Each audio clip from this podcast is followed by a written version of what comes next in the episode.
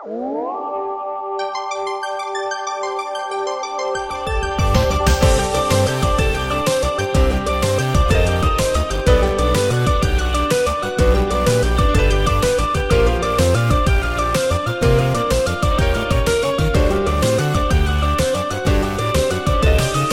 is Giant Robot FM, your home of all things mecha, be it giant or otherwise. Welcome to the podcast, everyone. PMC, this is a very exciting episode for numerous reasons. We're about to start new coverage, and we've got an extra special guest today. How excited are you? I'm very excited. I- feel like we have um, already a track record here of going back and evaluating some of the things that I think are unfairly maligned. Uh, you know, uh, one of those is going to be very relevant or almost a predecessor to our conversation today. Of course, I'll also mention, of course, the War for Earth, another thing close, near and dear to my heart. And I feel like we we've done some work uh, encouraging, you know, reevaluations or evaluations in context of these works. And so we got we got another one of these today that I'm I'm very excited to get into. Yeah, um, we're- covering the first Igloo OVA, which we'll talk about a bit later. But so many Gundam shows in the last five to, let's say, in the last five years, mainly due to rewatch podcasts, have been reevaluated. Double Zeta, 08th MS Team, Char's Counterattack, G Savior. Um, Igloo, though, I feel doesn't have enough eyes on it for better or for worse. And I don't have the answer personally um, from my own perspective just yet because I haven't actually watched any of the three episodes because I've been so busy with this history episode and doing copious amounts of research. Um, so I'm, I'm looking forward to diving in and appraising for the first time um, Mobile Suit Gundam Igloo, or MS Igloo, really. Well, we'll talk about the name soon enough. Um, but we're not alone. We are joined by Mark Simmons. Mark, welcome back to the podcast. Hey, good to be here. It's hard to believe it's been like half a year already. For me, it's like six minutes. It's, this year has been a blur. So I had to go back and like double check the uh, date stamps on things and go, wow, that was really that long ago. So, but it seems like only yesterday. Good to be back. Yeah, podcasting really warps your sense of time. Now, Mark, before we jump into some warm up questions here, who are you? Because number one, a lot of our listeners might be aware of you, but not be able to put a name to the personality. And number two, you've been offline for a while, so a reintroduction might be in order. Okay, well, that's a kind of existential question. Who am I? What am I? Um, well, let's see. Uh, I'm, I guess, most relevantly here, one of my kind of side hustles is I do a lot of consulting work for uh, Bandai and the former Sunrise, related to basically uh, the Gundam series. Most of that is focused on uh, the English uh, adaptations and uh, US releases, but at this point, I also I'm also kind of on call anytime they need English text translation or name spellings and so on for the original um, productions. So every now and then I'll get kind of an email from the studio going, "Hey, uh, we have this like giant wall of text that will appear like for like half a second in the background of a shot, and we need it, you know, translated by tomorrow." And I'm like, "Okay, well, time to do the thing, go to work." Uh, so it's this kind of uh, English language stuff for Gundam, but I've been involved in one capacity or another with the whole thing for probably about 25 years, and before that, I guess I was in the fandom for a decade or thereabouts. So I've kind of been there in the atmosphere, wafting around like uh, fragments of Axis or something, probably as long as many fans have been alive. Uh, so I'm kind of like a piece of the piece of the furniture, really. I'm infrastructure from the uh, fandom standpoint. You're channeling your inner Tomino with that description. I appreciate it. You know, I've been going, I've been going through and doing a lot of interview. I, I, one of my current preoccupations is I'm doing these production history articles on the classic shows, which involves a lot of interview translation and a lot of Tomino interview translation. And he talks a lot about being an old guy, so you feel kind of the years settling onto your shoulders as you're going through that. It's like, yep, yep, old, old, we're all old now. So old, so old. One day we'll die, the world will go on. Old. So, that's fun. It's the kids that matter. Maybe the kids are all right. Tomino. Yoshiyuki Tomino. That is the that is a through line, a thematic through line. I think one of my favorite memorable kind of Tomino convention appearance bits. I think it may have been in uh, a, a New York show he was at, where one of the audience questions was, uh, you know, hey, uh, I feel like one of the themes in Gundam is that old people are the enemy, and you're old, so does that mean you're the enemy? And he's and he replies in English, yes, I'm super old, so I'm a super enemy. so that's something I can aspire to. They teed up that question perfectly for him. Mark, if I go to Bandai Namco Filmworks, formerly known as Sunrise, and name drop you, will people will they nod their head and go, "Yes, Mark Simmons"? If I go to the uh, security guard, will they know who you are? uh, Before I'm escorted out of the building. I, I feel like I probably have some kind of reputation there. I'm not sure what on earth it would be. Um, okay. I don't, especially in the current era, I don't get out very much. So a lot of these people I just yeah. know through email, and you know, I think it probably I f- have this sensation that I'm being talked about behind my back, but I have absolutely no idea whether it's good or bad. Um, that's the human existence, Mark. That's the, that's that's being human. Yeah, they do keep putting mysterious characters named Simmons into the shows, but I think that may just be because they're like, oh, we need a generic like Westerner name. Uh, what's that? What's that one I heard the other? Oh, Simmons. Sure, that's a really standard, typical Western name. I don't think it's because I'm being homage. I think it's the concept of mm. people named Simmons existing in the West that is being homage. Is my theory. We'll make it so. You deserve the the credit, Mark. It's head canon now which is the best kind of cannon. that is the double-bladed secret weapon, head cannon. True. Now, Mark, uh, this is not an understatement. You've online, you've definitely been missed. Uh, I'm sure it's a net positive for you overall. But any words of reassurance you'd like to tell your fans, like let them know you're doing all right. You have updated your website recently-ish, so you still have a footprint online. People can read your words. You know, I think when I, I when I bailed on Twitter as a kind of little idiosyncratic, you know, protesty kind of thing, I'm, like, eh, I'm out of here. This is too Philip K. Dicky for me. Um, but uh, I had the notion I was going to put together some kind of mailing list and pursue other avenues to blah blah blah, and then I just got really busy. Like the past six months have been a blur of nonstop art deadlines. I was doing like comic mm. after comic after opera after animated movie thing, and just and just ah, it was a, a blur. And by the time I kind of woke up and looked around six months later, I was like, oh, I've probably dropped out of sight a fair bit. Um, so I need some kind of outreach strategy because otherwise I'm just yammering to my wife all day long. At some point, I need to turn my preoccupations towards uh, you know, the outside world just to give her a break. But um, I did I do post occasionally on the Blue Sky. Yes, I did see your account. I was going to ask you about that. But I think the nice thing about Twitter was that it was kind of uh, one stop shopping for all the different things that you're into. When I sort of got back into Gundam fandom, that was on Twitter. And then the paleontology and paleo art stuff is also on Twitter. And people who really like bugs also on Twitter. So you could kind of stand in one place and engage with everything you're interested in. And I think that may not come back. Right now, there's a lot of the the sciencey stuff has largely reconstituted itself on Blue Sky and I think the I feel like the fandom stuff I'm not seeing it. A lot of the people who I engage with on Twitter have a Blue Sky account, but they don't post to it.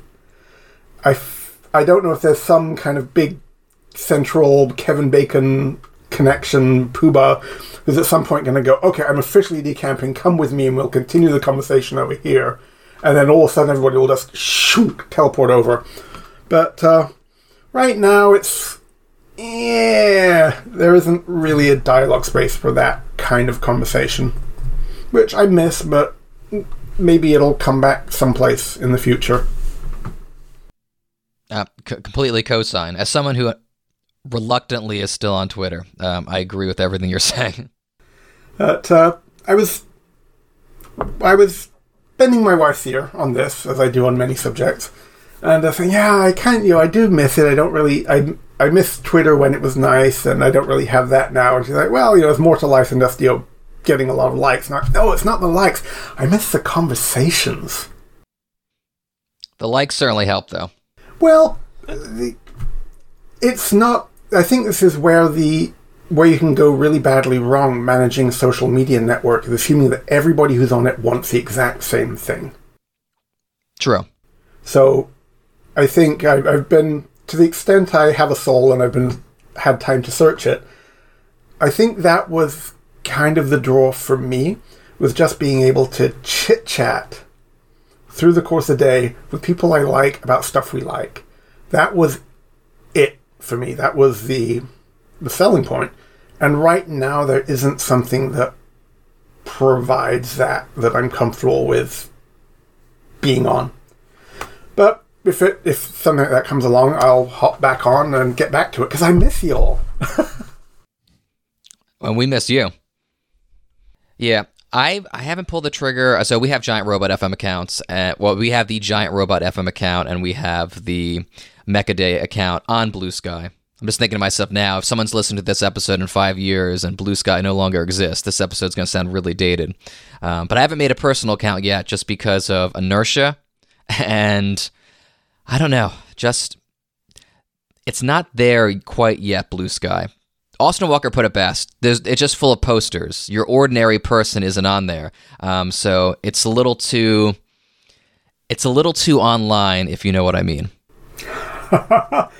it's it's a great place to make comments to your fellow poster, but you know, I all the other things that I would use social media for, you know, commuting communicating to various communities like you know speedrunning, Gundam, other you know other fandoms. You don't really have that you know that outlet that you you did on on Twitter.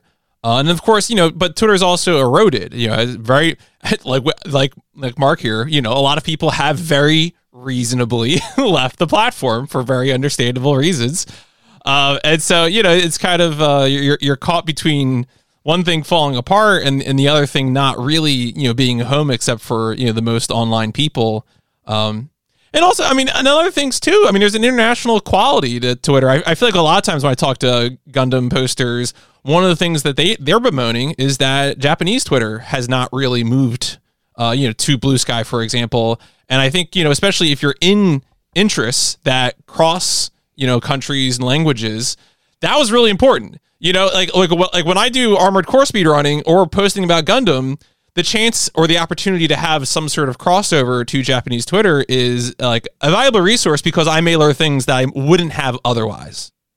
You know, it was fashionable for a long time for people to, you know, complain about Twitter and go, "Oh, it's a hell site," uh, blah blah. But no, like G Savior, Twitter, when when it was when it was good, it was it was good.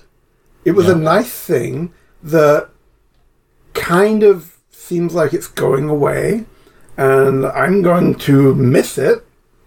And I hope we get something else nice that kind of serves some of those needs. But it was a capital G, capital T good thing. It was a it was really a nice conversation space for the entire world and all the different facets of the world that I personally was interested in. So, you know, not to say that we're going to have that back or that we all need to wheedle blue sky sign up codes and try and transplant it over there immediately. It's, these things are organic. It'll happen or it won't. It'll happen someplace or it won't, or it'll happen someplace else. Or maybe it won't happen again for 10 years and then we'll all be even older and more super enemy. But, you know, we'll, we'll, we'll see each other again. In a new space beyond the time. Could happen. That's that's a great for anyone listening to this because you're probably you're probably more similar to you know the the ages of the speakers here. Anyone listening to this, uh, f- find your youngest family members and ask them if they're on Blue Sky. That'll be a real temperature check, you know. Steven, ask are any of your students on Blue Sky? Do you know? I will ask tomorrow. Okay. The thought never occurred to me to ask. Probably not, though. They're Probably probably, on not, right? Probably not. Exactly. I can almost guarantee it. I'll go to the most online. Um, three of my um, most online, three of my more online students were having a very spirited conversation about Resident Evil 4 in the hallway when I was leaving work. So I'll ask them. Okay, they good. to say. They'll- they'll- that, that's a, that's the right resource to go to. Yeah. Though that could take a turn, though, because given the tenor of their conversation, not only might they be on Twitter, they might be happy with the management of Twitter. Oh well, yes. Darker things Which- await, perhaps. With age comes wisdom. Yeah. Before we jump into the topic, and that is MS Igloo, uh, I want to lay a little, or I guess not lay gr- some groundwork, but provide some context. Um, we are, for this Giant Robot FM miniseries, we'll only be covering the first OVA, Hidden One Year War. Um, this is a patron request, request courtesy of our good friend Zappa Slave, um, who you can hear on our G Savior PS2 episode.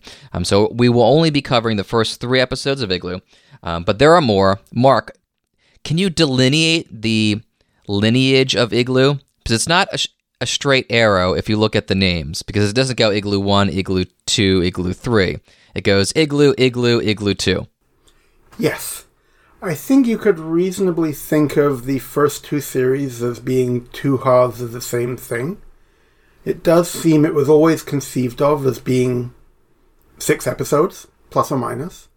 There was apparently a point in time when they were thinking of seven and then they cut it back. So it's an extra episode that was plotted out but not didn't go further in production.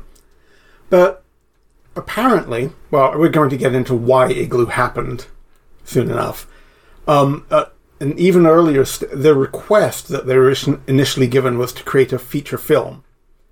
And Sunrise was like, no, we got enough on our plate. Like, okay, well, how about we do it in installments?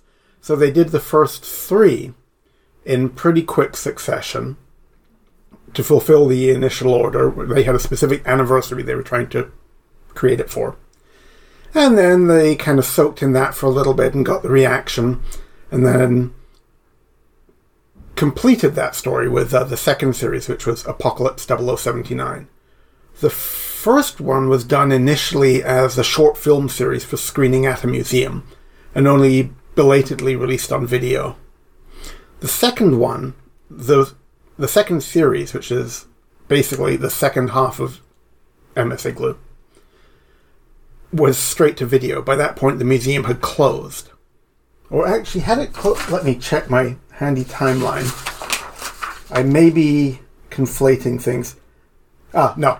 Um, the last episode of, double, of Apocalypse 0079 was released right before the museum closed. But that, so that's, the museum was still open when they did the second half of the story, but they didn't premiere it as screenings at the museum. They just went straight to video. So we have Hidden One Year War, three short films, initially screened at museum, released on video later. Apocalypse 0079 is basically episodes 4 through 6, which was straight to video. After the museum closes, sometime later they come back and do MS Igloo 2, which is really a separate story um, about different characters. that's told from the other side, and that was a very explicit uh, plastic model tie-in. That was also released uh, straight to video, but it actually was very tightly connected to a series of um, military-oriented scale kits that Bandai was releasing. So they kind of have three different um, commercial strategies attached to them. But Hidden One Year War and Apocalypse 0079 are basically one continuous story with the same set of characters and one kind of continuous theme. MS Igloo 2, I think, is a complete. Even though it's the same people making it, it's new story, new characters, new setup, new premise, new model, new everything. Does that make sense? Yeah. Given Gundam and anime naming conventions, that is more straightforward than your average trajectory. Even though you could be thrown for a bit of a loop with OVA number three being Igloo 2, as you framed it, it's, it is understandable. It's kind of like when they split a Harry Potter book into two movies. Yeah. Yeah. And to be honest, I don't think Igloo is not Ig- Igloo. Not enough people are aware of Igloo, or unfortunately care about Igloo um, for this to be an issue. All right, my friends, are you ready to dive in? I'm very excited. This is a fully fledged history episode from the ground up. It's been a while since we've done one of these, um, so buckle up. Música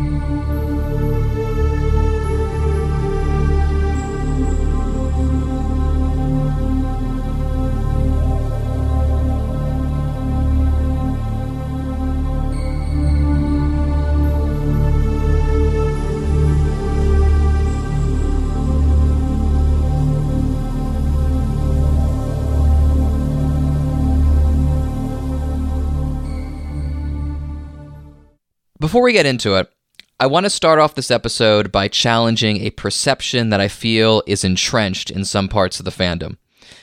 Because Igloo centers on an R&D unit tasked with developing new technology, there are fans who discount it on the grounds that it's egregiously commercial, that the 603rd Technical Evaluation Unit functions as a narrative smokescreen to launch new model kits.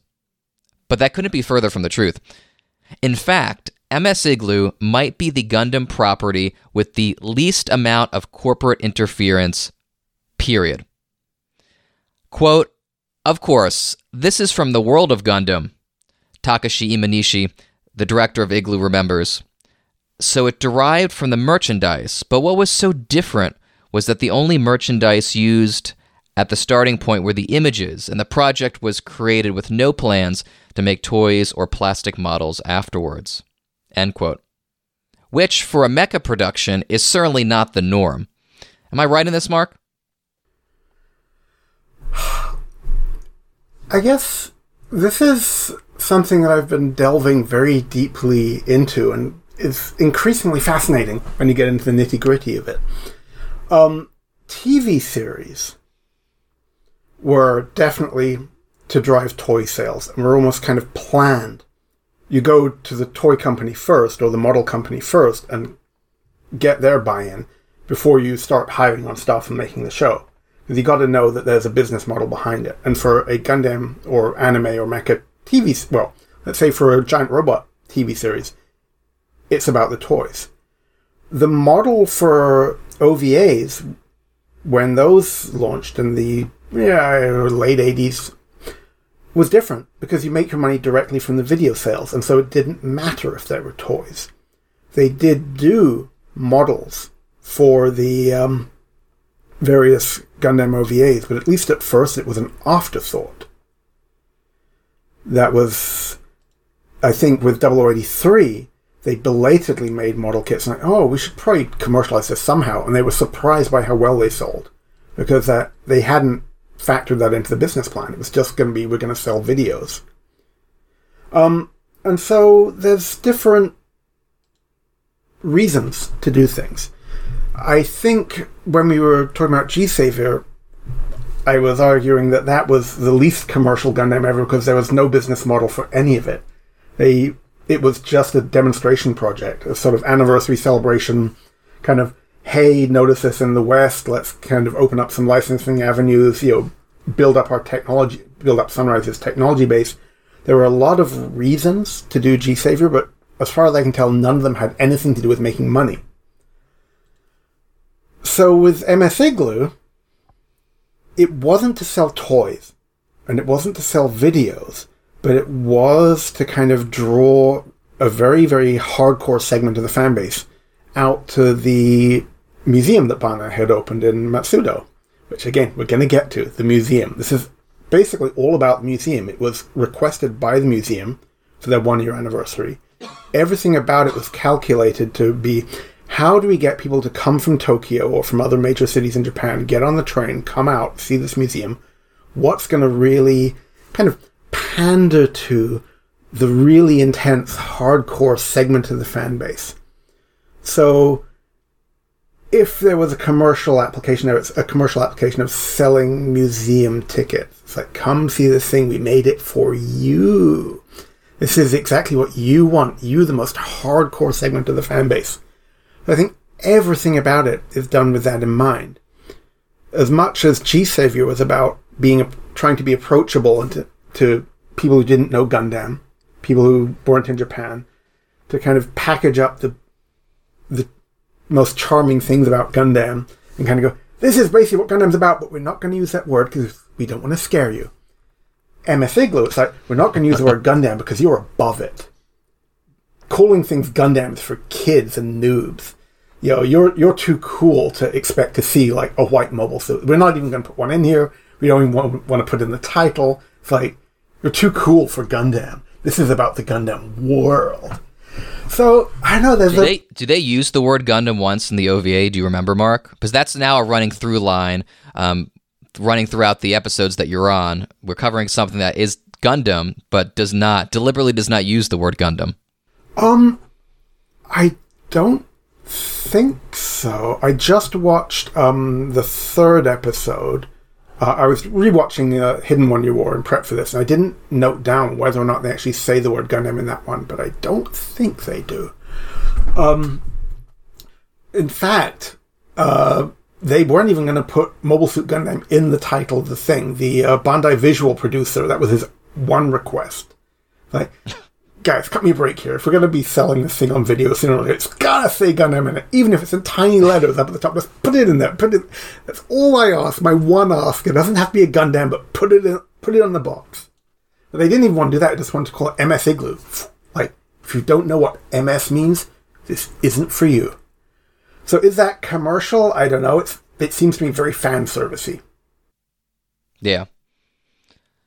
Catering to stressing that this catered to the hardcore crowd is really a smart thing to bring up in the beginning. I think now you can compare this marketing move to the Hathaway's Flash films and Thunder the Thunderbolt OVAs. Like here's a little something, here's a little one year war content, a little UC Gundam content for all you 30 to 55 year olds out there.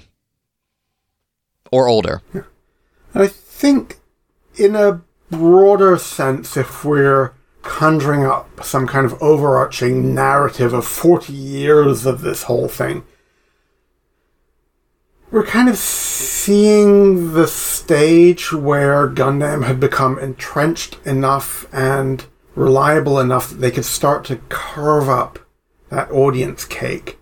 Um, you have in by the mid 90s, you're getting this kind of split where you have SD Gundam is for grade schoolers, and then there's stuff that clearly is catering to adult fans with disposable income, like the OVA series, and then kind of mid-range stuff where we put Gundam on TV and try and draw new audiences who are in like middle school and high school, and that kind of continues to where you have stuff that's being done you're in the 2000s. When MS Igloo comes out, you have things like Gundam Seed had already aired. You have stuff that's aimed at older fans, stuff that's aimed at new fans, stuff that's aimed at people who don't know Gundam, stuff aimed at people who like think of nothing but Gundam. It's increased. Gundam had become big enough that they could kind of pursue a lot of these different audiences rather than trying to do one thing which would please everyone. And I always bring this up on these history episodes with Gundam. It's so interesting. It's it might seem like a reductive take, but it's really interesting to um, to watch or I guess analyze the trajectory of the Star Wars franchise in the United States and globally, um, with the trajectory of the Gundam series um, in Japan and also globally, uh, to see how these juggernaut of a franchises um, evolve over time and cater to different sets of fans. Because the older fans always want the one year war content, the older Star Wars fans often want to return to the aesthetics of A New Hope. And also, speaking of Igloo, um, both, um, I guess, Lucasfilm and bon- Sunrise decided to experiment with CG at roughly the same time. Clone Wars came a little later, but still, it's fun to compare the two. Oh, there must be. There's probably some even broader story about the role that CG played in the development of the whole multimedia entertainment complex at that point in time. That, uh, I mean, obviously, people think about stuff like Jurassic Park and so on as being landmarks in the development of that. But uh, I think when we're there's maybe a different detail story to be told about how people with existing stories and franchises and works tr- looked at bringing this in and how they would kind of merge it into what they were doing. Yeah. That would make a really interesting topic of a book. I can just imagine it now, different chapters dedicated to different franchises, and when they decided to take the dip, the, the, the full dive into CGI, like with a Star Wars or a Gundam. Or Star Trek, for example. I'm choosing low hanging fruit here, but um, they're the ones that come to mind first. And we're actually going to talk about a few other examples a bit later on. Now, some people discount Igloo on more qualitative grounds. I imagine that's fair, having not seen Igloo yet. We'll have more to say about that once we dive into the episodes themselves. Point being, the origins of MS Igloo, as these things usually go, was a confluence of multiple factors, both financial and artistic.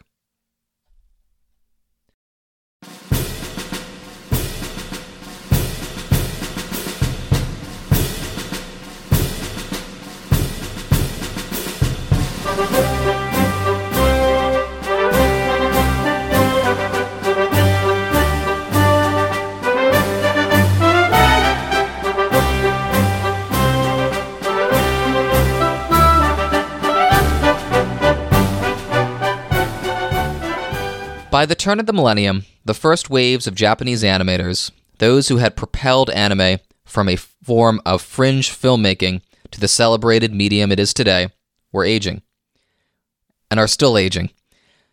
Studios were sitting on decades of history to preserve and share, and yes, monetize.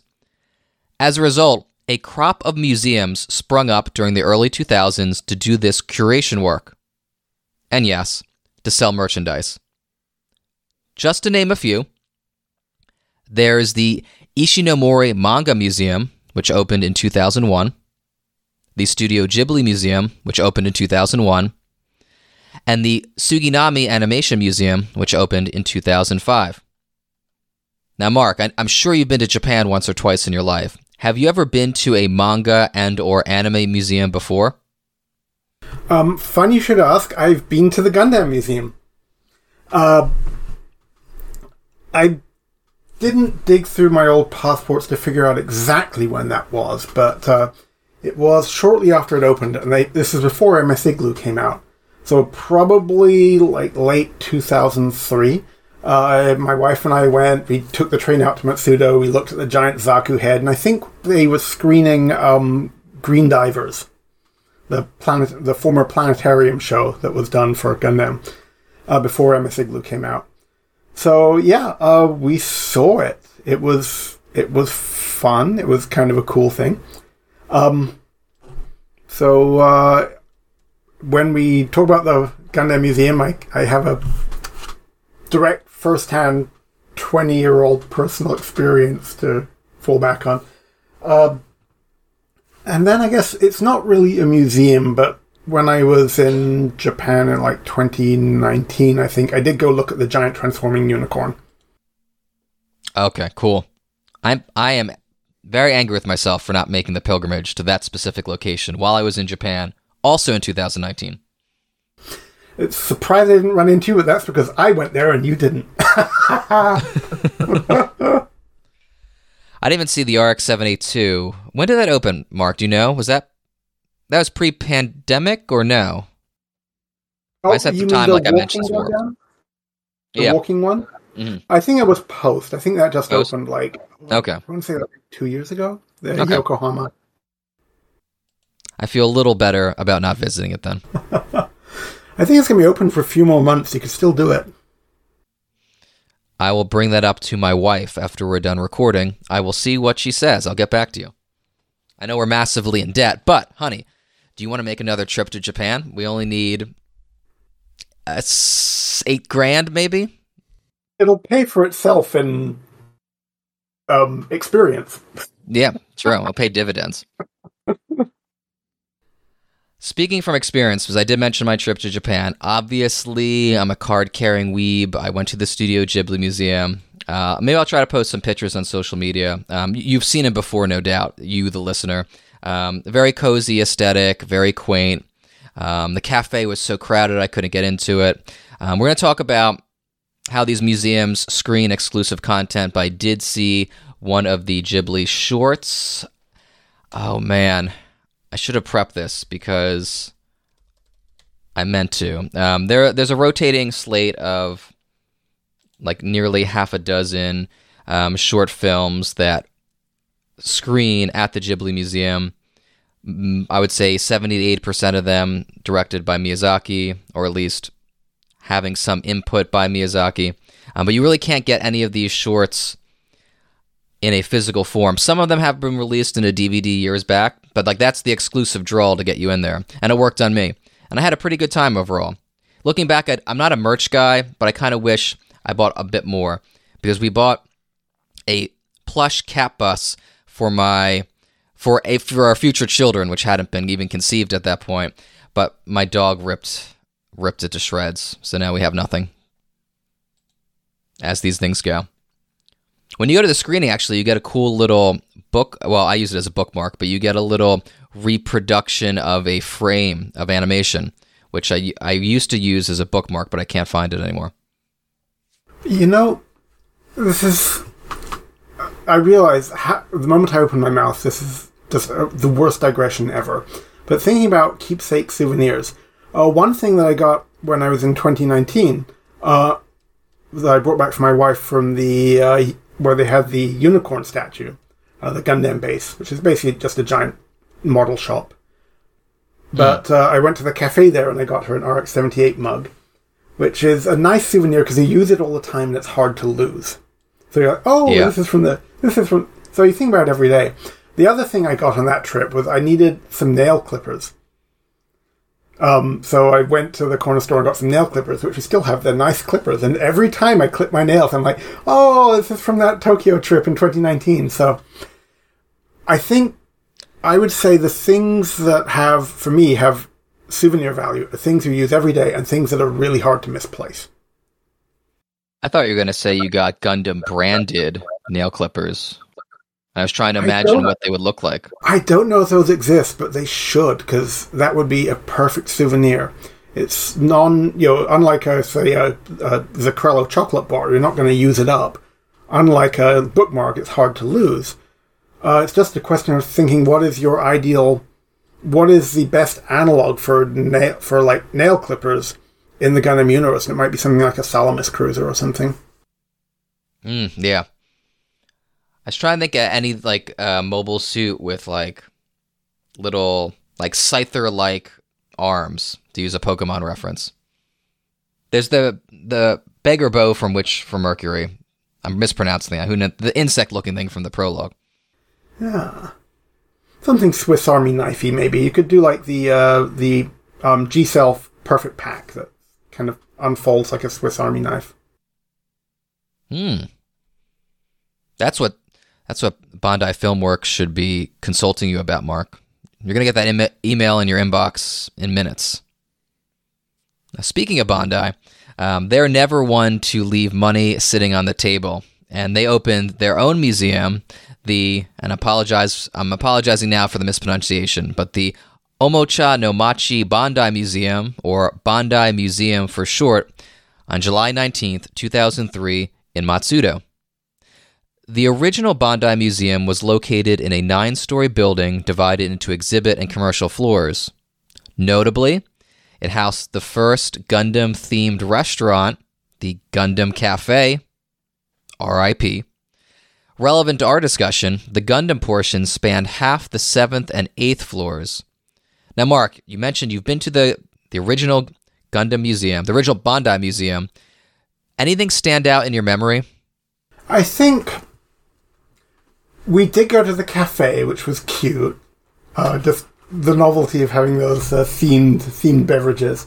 And I think, honestly, of ev- all the exhibits there, I, I have the museum catalog, Oh, so I can refresh my memory because it's got kind of little pictures. As you can see, folks at home listening to this podcast, you can see me holding up the. Uh, I see an Catalog O'Neill cylinder, so we know it's official. Um, the thing which really stuck in my head was not. they had a kind of like upper body of the Gundam with a little platform so you can have pictures taken standing on its hand. But that wasn't the thing which stuck with us when we were talking about it. We both we both flashed back on the life-size Zaku head. Oh wow. So it's just in the center of the room. It's about as tall as a person. And you're just walking around it, looking at it. And I think because what this, I think, had going for it that really spoke to the core goal of the museum was it had a provenance. This was described as you know, the conceit of the Gundam Museum is it's a museum that exists in the Gundam world that's presenting historical materials and historical artifacts and historical films. And this was a salvaged Zaku head. It's like military military debris was being shown to you to commemorate, you know, a generation later. Oh, this is an authentic, like, salvaged Zaku head. And as an exhibit, I think it really sold the point. It really seemed like you're seeing an authentic piece of, like, of historical memorabilia. So not only was it a cool object, but I think the story came across most powerfully in that. Yeah, I am certainly very critical of corporate commercialism. Um, but when I, the multiple times I've been to Disney and I've been to Galaxy's Edge, I never not pop for the recreated Millennium Falcon. PMC's looking at me very critically here. I the last time I went to Disney, I was a high school. I was a senior in high school, and I was so bored of it after two days that I think I started sitting around the park reading a book instead of doing anything. So that's uh, that's where Stephen is. That's where I am. I don't disagree with him either. I think at a certain point, like for some of us, we just kind of transfer that mindset to like someplace like Las Vegas. Hmm. Yeah, the the conceit of things like uh, some of the more high concept Vegas hotels, like back when they were really into doing, you know, this is Paris or you know, this is Venice, and doing this whole little indoor simulacrum. It's a little bit like Ren Fair, or in San Francisco, we have this annual Dickens Christmas Festival. Uh, where they have this whole warehouse place, uh, the Cow Palace down in South San Francisco, and they build this kind of fabricated Victorian London set every year. And they have like shops and food vendors and costumed reenactors, and you can go in costume and kind of like play along with them, and it's it, it, so you're kind of LARPing in the theme park kind of thing. It has that kind of aspect where I want to kind of dive into this into this imaginary or historical world and kind of be as engaged with it or as distant from it as I choose to be and just kind of go on a little physical adventure with a lot of props and costumes. And I think, you know, that's kind of like growing up Disneyland. You could you could drag that out for your entire life and just you know add booze. That's that's very true. As the husband of a wife who is a card carrying Disney cult member, yes, that is the appeal.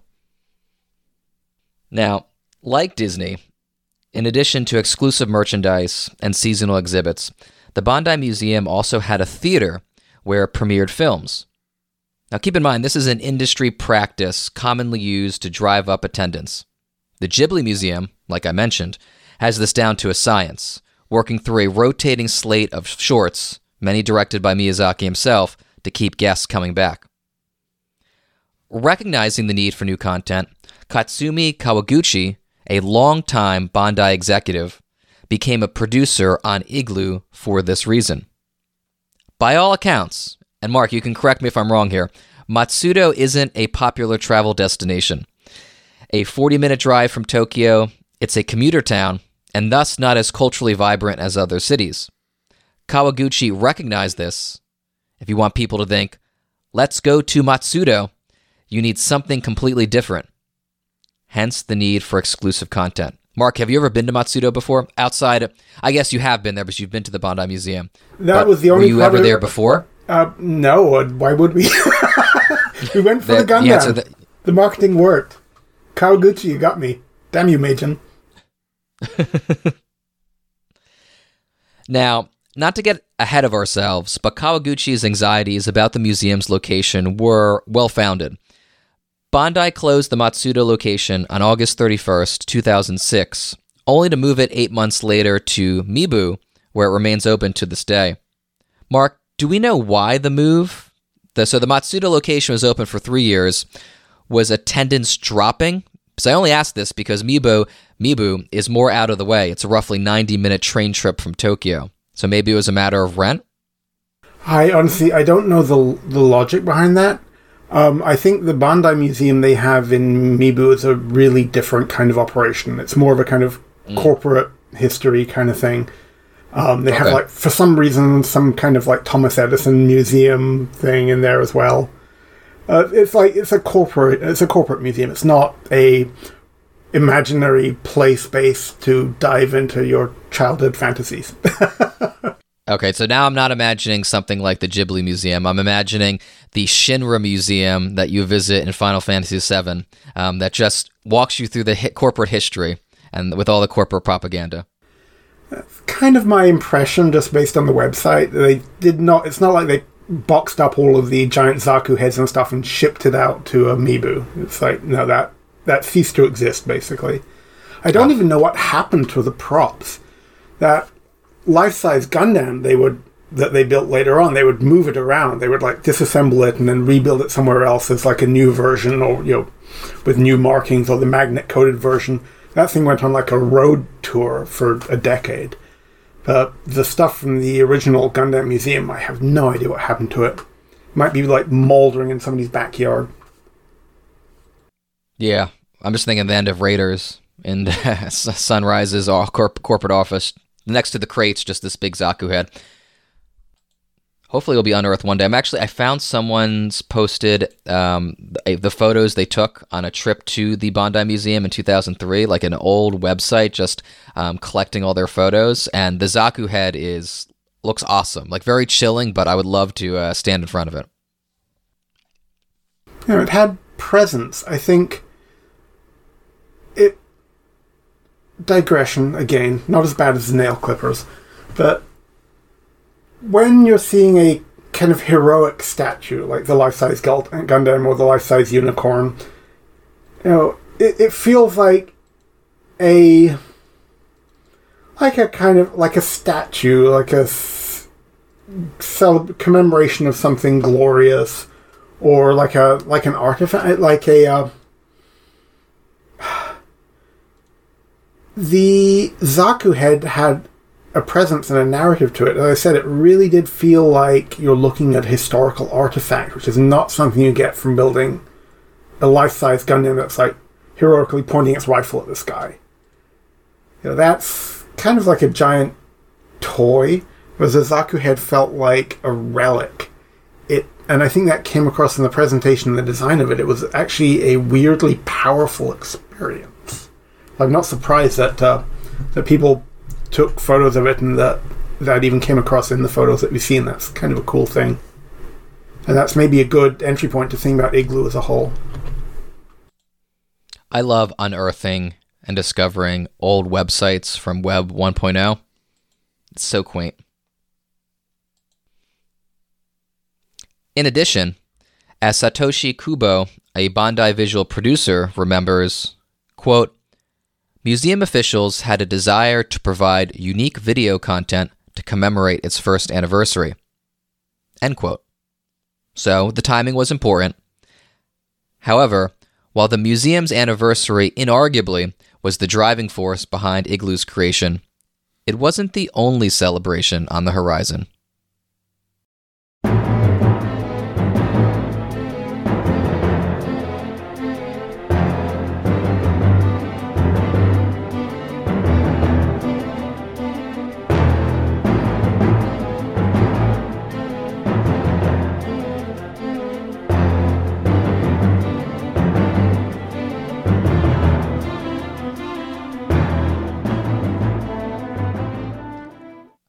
Coincidentally, or more likely, not so coincidentally, Igloo entered production in the run up to the 25th anniversary of Gundam.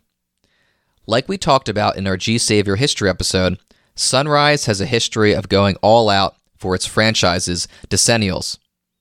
Gundam, especially.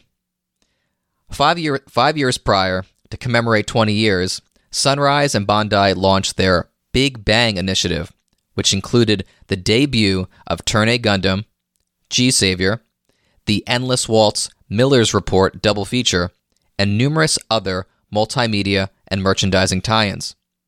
The 30th and 40th celebrations, while not as triumphal, were still important events. But what about the half decade anniversaries?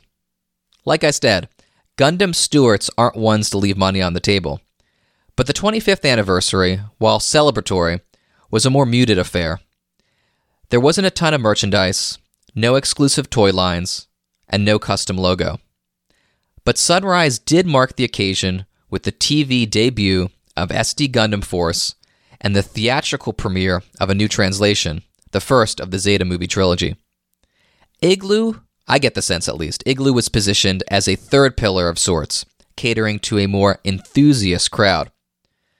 So, Mark, am I missing anything here? 25 years of Gundam. Were there any big, um, I guess, initiatives or releases to mark the occasion? I don't recall it being a big thing at the time. I think, if memory serves, this is also about the time uh, Seed Destiny came out, right? So 2004. But I part of this is, I, I suppose, is that Bandai has a lot of franchises to shepherd that are constantly celebrating anniversaries. Um, I think last year was like the a big one for uh, uh, Votoms. And this year, a lot of their focus has been uh, the 40th anniversary of Dunbine. So, you know, they've been doing a lot of like Dunbine hype. So, poor old V Gundam kind of got lost in the shuffle a little bit. There's been a little bit of your 30th anniversary of V Gundam, but it's not as big as the 40th of Dunbine. So you kind of get an accumulation of, of anniversaries to celebrate. I think they kind of have to as a company, they just have to manage their resources. I don't think they really made a big deal about you know the half decade one. Now I'm imagining a world where Dunbine is a cultural phenomenon, and you've got SD Dunbine to appeal to the youth.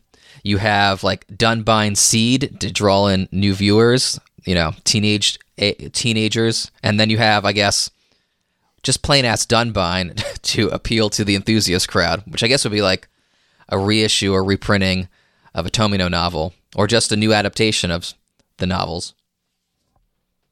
Well, they kind of almost did that with uh, the Wings of Rean anime adaptation. You're taking some obscure Tomino novel and going, we're gonna like you know throw in some like fancy CG, show it off, make it look cool. I think I I think it was like 2006 ish they were doing that which wasn't even key to a big Dunbine anniversary. So, yeah, there's just a that's a lot of stuff to commemorate. Building on what PMC said earlier, ask your family members about Bluesky and then ask them what they're doing to celebrate the Dunbine celebration. See what they say.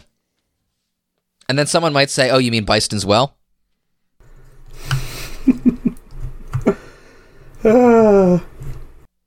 Dunbine humor. This is why people turn into Giant Robot FM. Deep cuts, nothing but deep cuts here. They'll get deeper. Speaking of, let's talk about Studio DID.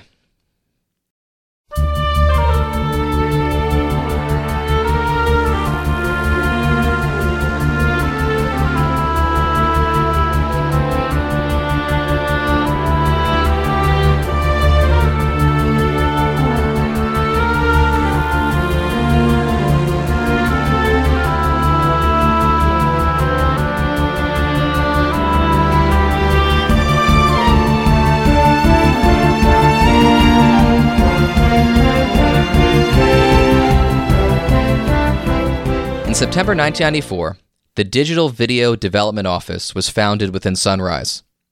This sub studio, better known as DID Studio, short for Digital Image Development, was initially established to see whether PCs could be used in the shooting process. Eventually, the studio became involved with video production that incorporated CG.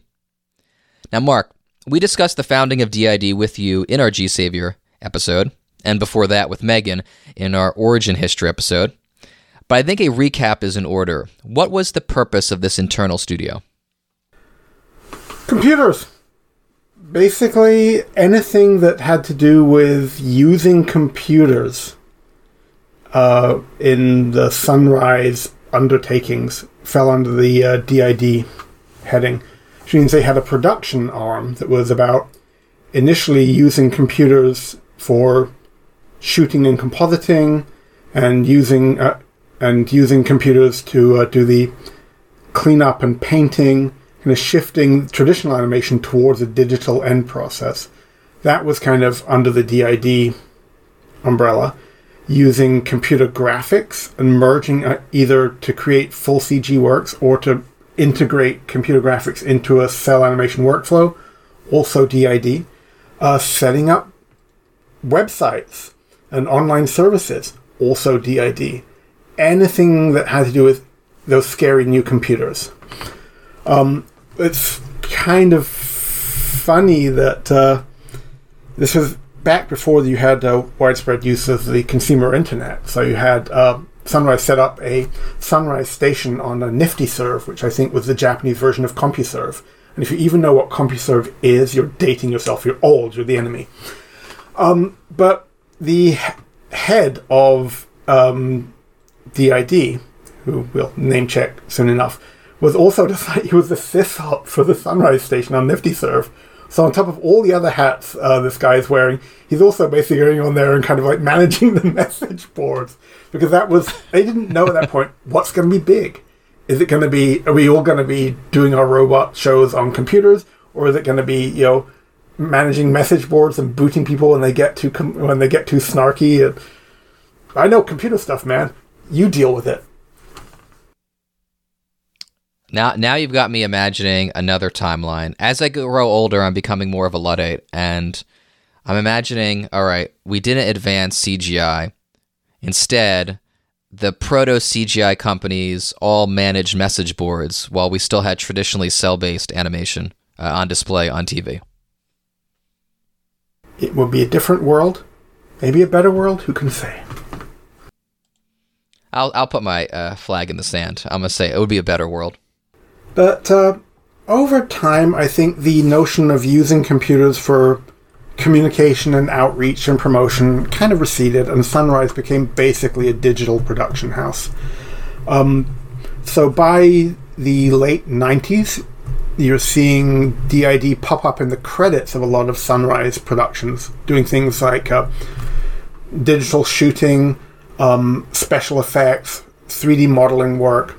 They weren't the only outfit that was doing that. There were a lot of outside freelance houses that Sunrise shows would use as well. And even another studio within Sunrise in the early 2000s that was kind of, I don't want to say competing, but kind of competing. Uh, the Yahara studio also did some of the same kind of dig- uh, CG production work that DID was doing. But mostly DID were the guys where other Sunrise Productions would call them in and go, "Hey, we need some CG, we need some computer stuff for this. Have at." And every now and then you'd have something that was so heavily computer based that DID would kind of take the lead on producing it. So Igloo being one example, and Origin I think kind of being another. At the point when they decided they were going to do that, they were going to do the robots and the sets with CG. Like this is so computer that we're just going to hand it off primarily to you guys. Um, so they could do a little, they could do a lot, they could do it entirely, they could just come and do some special effects, whatever. And uh, the director, I think we've already mentioned him previously, so this is this won't break the narrative flow. The director of MS Igloo, uh, Takashi Imanishi, as it turns out, was actually running the digital production department within DID at that point in time. So I think the fact he ended up directing MS Igloo wasn't necessarily just, oh, hey, you're a big nerd. Uh, you did Gundam 0083, come and do this. It was because it was a DID production, and he was DID's guy. So the fact he's also a humongous military otaku and a, a well regarded Gundam director was just icing on the cake. Like, okay, you're perfect, you're also perfect, and additionally you're perfect, so go do this thing. Yeah, as I was watching. I'm slowly working my way through GaoGaiGar. Um, I got halfway through the show early in the summer. I'm now finishing up the back half. But as I was uh, watching, I was working out at the same time, um, like idly um, scanning the credits during the ending theme, and I noticed uh, DID did the CG work in that show. So I was like the Leonardo DiCaprio meme, him on the couch pointing, like, yes, DID. They did all the um, computer interfaces and um, whenever else CG CG happens to show up in the show. Things melting. Whenever any, any mech melts, classic moment uh, to incorporate CGI into your 90s mecha show.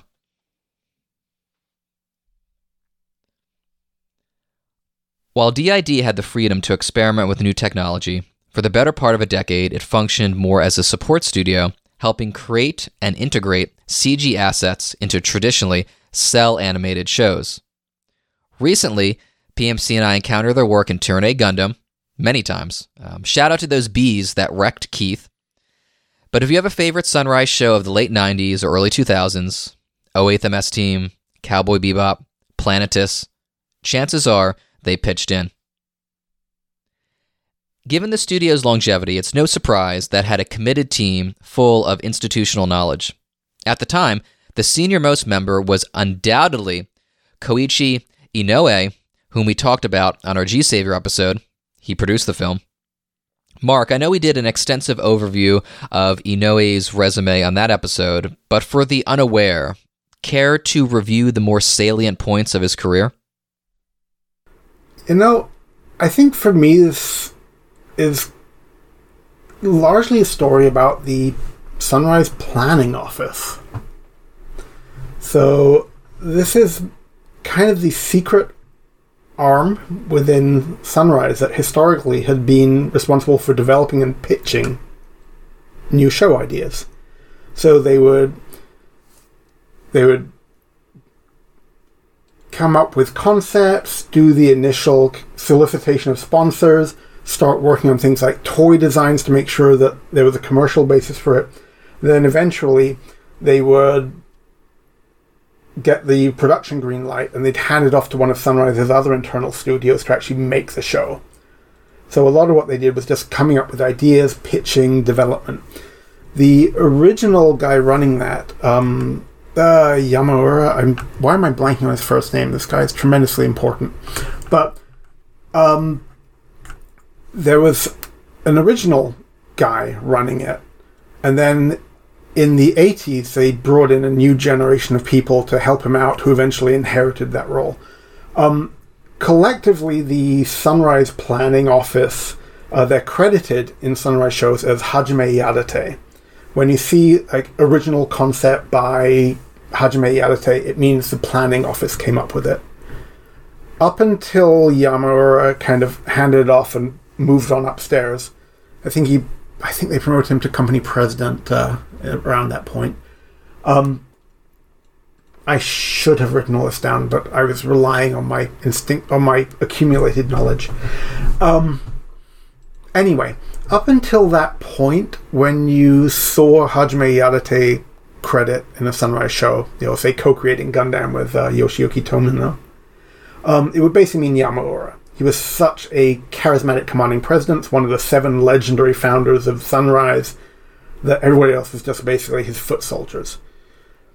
At any rate, uh, in the early 80s, they start bringing in some new people to assist him, one of those being uh, Koichi Inoue, who they actually headhunted from Tomy, the toy maker, because they needed someone who spoke the language of the toys a lot of what he was going to be doing would be going out on the road with Yamaura and negotiating with uh, Bandai and Popy and Clover and all these other toy companies to get the green light for shows. So the fact that he had a background in toy making and understood that business and the the complications and issues and marketing and production aspects of it was a tremendous asset. So he kind of becomes groomed as the new Hajime Yadate. as the new head guy at the planning office. And around like 1985 or so, he kind of steps into that role and is largely in charge of the planning office. So for things like, uh, you know, you look at a mid eight, mid to late 80s Sunrise show, uh, your Zeta, Double Zeta, Dragonar, blah blah blah, all the stuff they put out in that time. Basically, uh, Inoue is leading the planning office in setting it up, brainstorming it, closing a deal, lining up sponsors, and handing it off to be turned into an actual show. Um, when Sunrise was acquired by Bandai, there was a, everybody reshuffled, everybody ch- switched seats, and Inoue got shifted over to basically do the digital stuff. They created DID and installed him in charge of it. It seems from interviews, it seems like he was still running the planning office throughout this whole time as well. So even when you're talking about MS Igloo, uh, Imanishi is like, yeah, I was contacted by Koichi Inoue of the planning office. I, he was doing that too. He'd been running DID for like a decade. But I guess he just wore a lot of hats as well as sysoping and so on. Um, so yeah, at this point in time, he's he's responsible for the digital stuff that DID is doing. Uh, he's also still in charge of planning, um, which means a lot of what he's doing is sort of behind the scenes stuff that won't necessarily pop up in credits. He's credited for a lot of random stuff I think uh, one thing that uh, came up when we talked about him last time with G Savior is he's credited as the uh, script supervisor for V Gundam, which is a really random thing to be credited with, considering he actually helped plan the show and line everything up and a million other things besides. But that's how that how he was credited in the final show, just because eh, whatever, we'll slip him in here. But he's kind of there. Like, I, I, I, guess I feel I can relate to this a little bit as part of the uh, the unseen Gundam infrastructure. I, I feel an affinity to other people who are kind of unseen Gundam infrastructure. So in a way, it's kind of just there, like a river running in the background, carrying all the boats that we look at. Um, you can't really untangle anything that happened in Gundam during this time period from, like, you know, Inoue's benevolent facilitation so this is one of the occasions when he kind of pops up and has you know he has a producer credit on Igloo. So he's kind of stepping briefly into the limelight a little more assertively. That kind of indicates that he was maybe even more involved in making this happen than he would otherwise be. Classic corporate promotion. Running the planning office, your boss comes to you and says, All right, yes, we have a new job for you. You're getting promoted. You're like, Excellent, yes. Um, here are all your new responsibilities, but you're also going to do your old responsibilities too. Congratulations. Oh, and by the way, we're shipping you over to America to like your work on the Pippin launch, and uh, there's this guy Syd Mead we want you to meet. He, we need to tell him about Gundam. So you're in charge of teaching Syd Mead about Gundam. Yes, really setting you know up for success with the Pippin launch. They can't all be winners you got War for Earth out of it. You know. Yeah, hell, who's hell yeah. Takashi Imanishi, another Sunrise veteran, was DID's in-house director. He had a long and storied career at the studio. He's come up before on Giant Robot FM. Imanishi had joined Sunrise right after he graduated college in the early 80s. He worked on Armored Trooper of Votoms, 1983, and Panzer World Gallant, 1984. As he moved up the creative ladder, he eventually made a name for himself as someone who is deeply knowledgeable about military matters and CG. So, it should come as no surprise to learn that later in his career, he directed the back half of Mobile Suit Gundam Stardust Memory, episodes 8 through 13, and, relevant to this episode, all three MS Igloo OVAs, which released between the years 2004 and 2009. Now, Mark, you have an interesting note here I wanted to highlight before we'll return to it later. Oh yeah, yeah, yeah. He's kind of double credited. Like quite a lot of people, he has uh, different uh, aliases for different purposes. Um, well, I think he really only has the one that he habitually uses, which is when he's writing scripts, he's credited as uh, Tomohide Okuma. Um, That's how you so know you made it. Like you're a Bruce Wayne figure. Um, you have a nom de guerre for your like nighttime job or your daytime job, as it were. Yeah. So he used that for all of his 083 scripts, and um, he used it for his uh, writing on the MS Igloo, which for the fir- for Hidden One Year War he did episodes one and three, and he did uh, I think which episodes did he do of uh, Apocalypse 0079? I have a note of that here. Um, yeah, he wrote episodes two and three of uh, Apocalypse 0079. So, you know, he gets around. They have actually on the official MS Igloo website where they have all the staff interviews, they have a very silly interview where he's uh, it's an interview with Okuma, where he's being kind of cross-examined by uh, by uh, Inoue, and like, oh, who are you? Describe yourself. He's like, well, you know, nobody knows who I am. I'm this shadowy figure who assists director Imanishi, and it's like, wah wah wah wah, yeah. So, like a lot of these things, it's a really poorly hidden open secret. I'm laughing about it. I'm making fun, but Stephen Hero is my nom de guerre. So if I ever make it big, you'll have the Wikipedia entry for my name, and then it'll also have like a section dedicated to Stephen Hero, his alias as a podcaster. So I can certainly relate. While we know many of the corporate and promotional reasons behind Igloo's creation, we know less about the catalyzing creative impulses that guided its development. If I had to hazard a guess, I imagine the folks over at DID, having operated as a support studio for almost a decade, were itching to do their own thing. Mark, do you think I'm off base here? This is an inference on my part, um, but I was trying to think creatively what propelled these, what propelled this team forward to make Igloo. Do you think, independent of, uh, I guess, museum concerns? There's actually, uh, uh yesterday, I was looking through the uh, MS Igloo novelization. And there's an afterword by Imanishi where he talks about the origins of the project. This is probably the closest I've found to a straight up explanation of why. Um,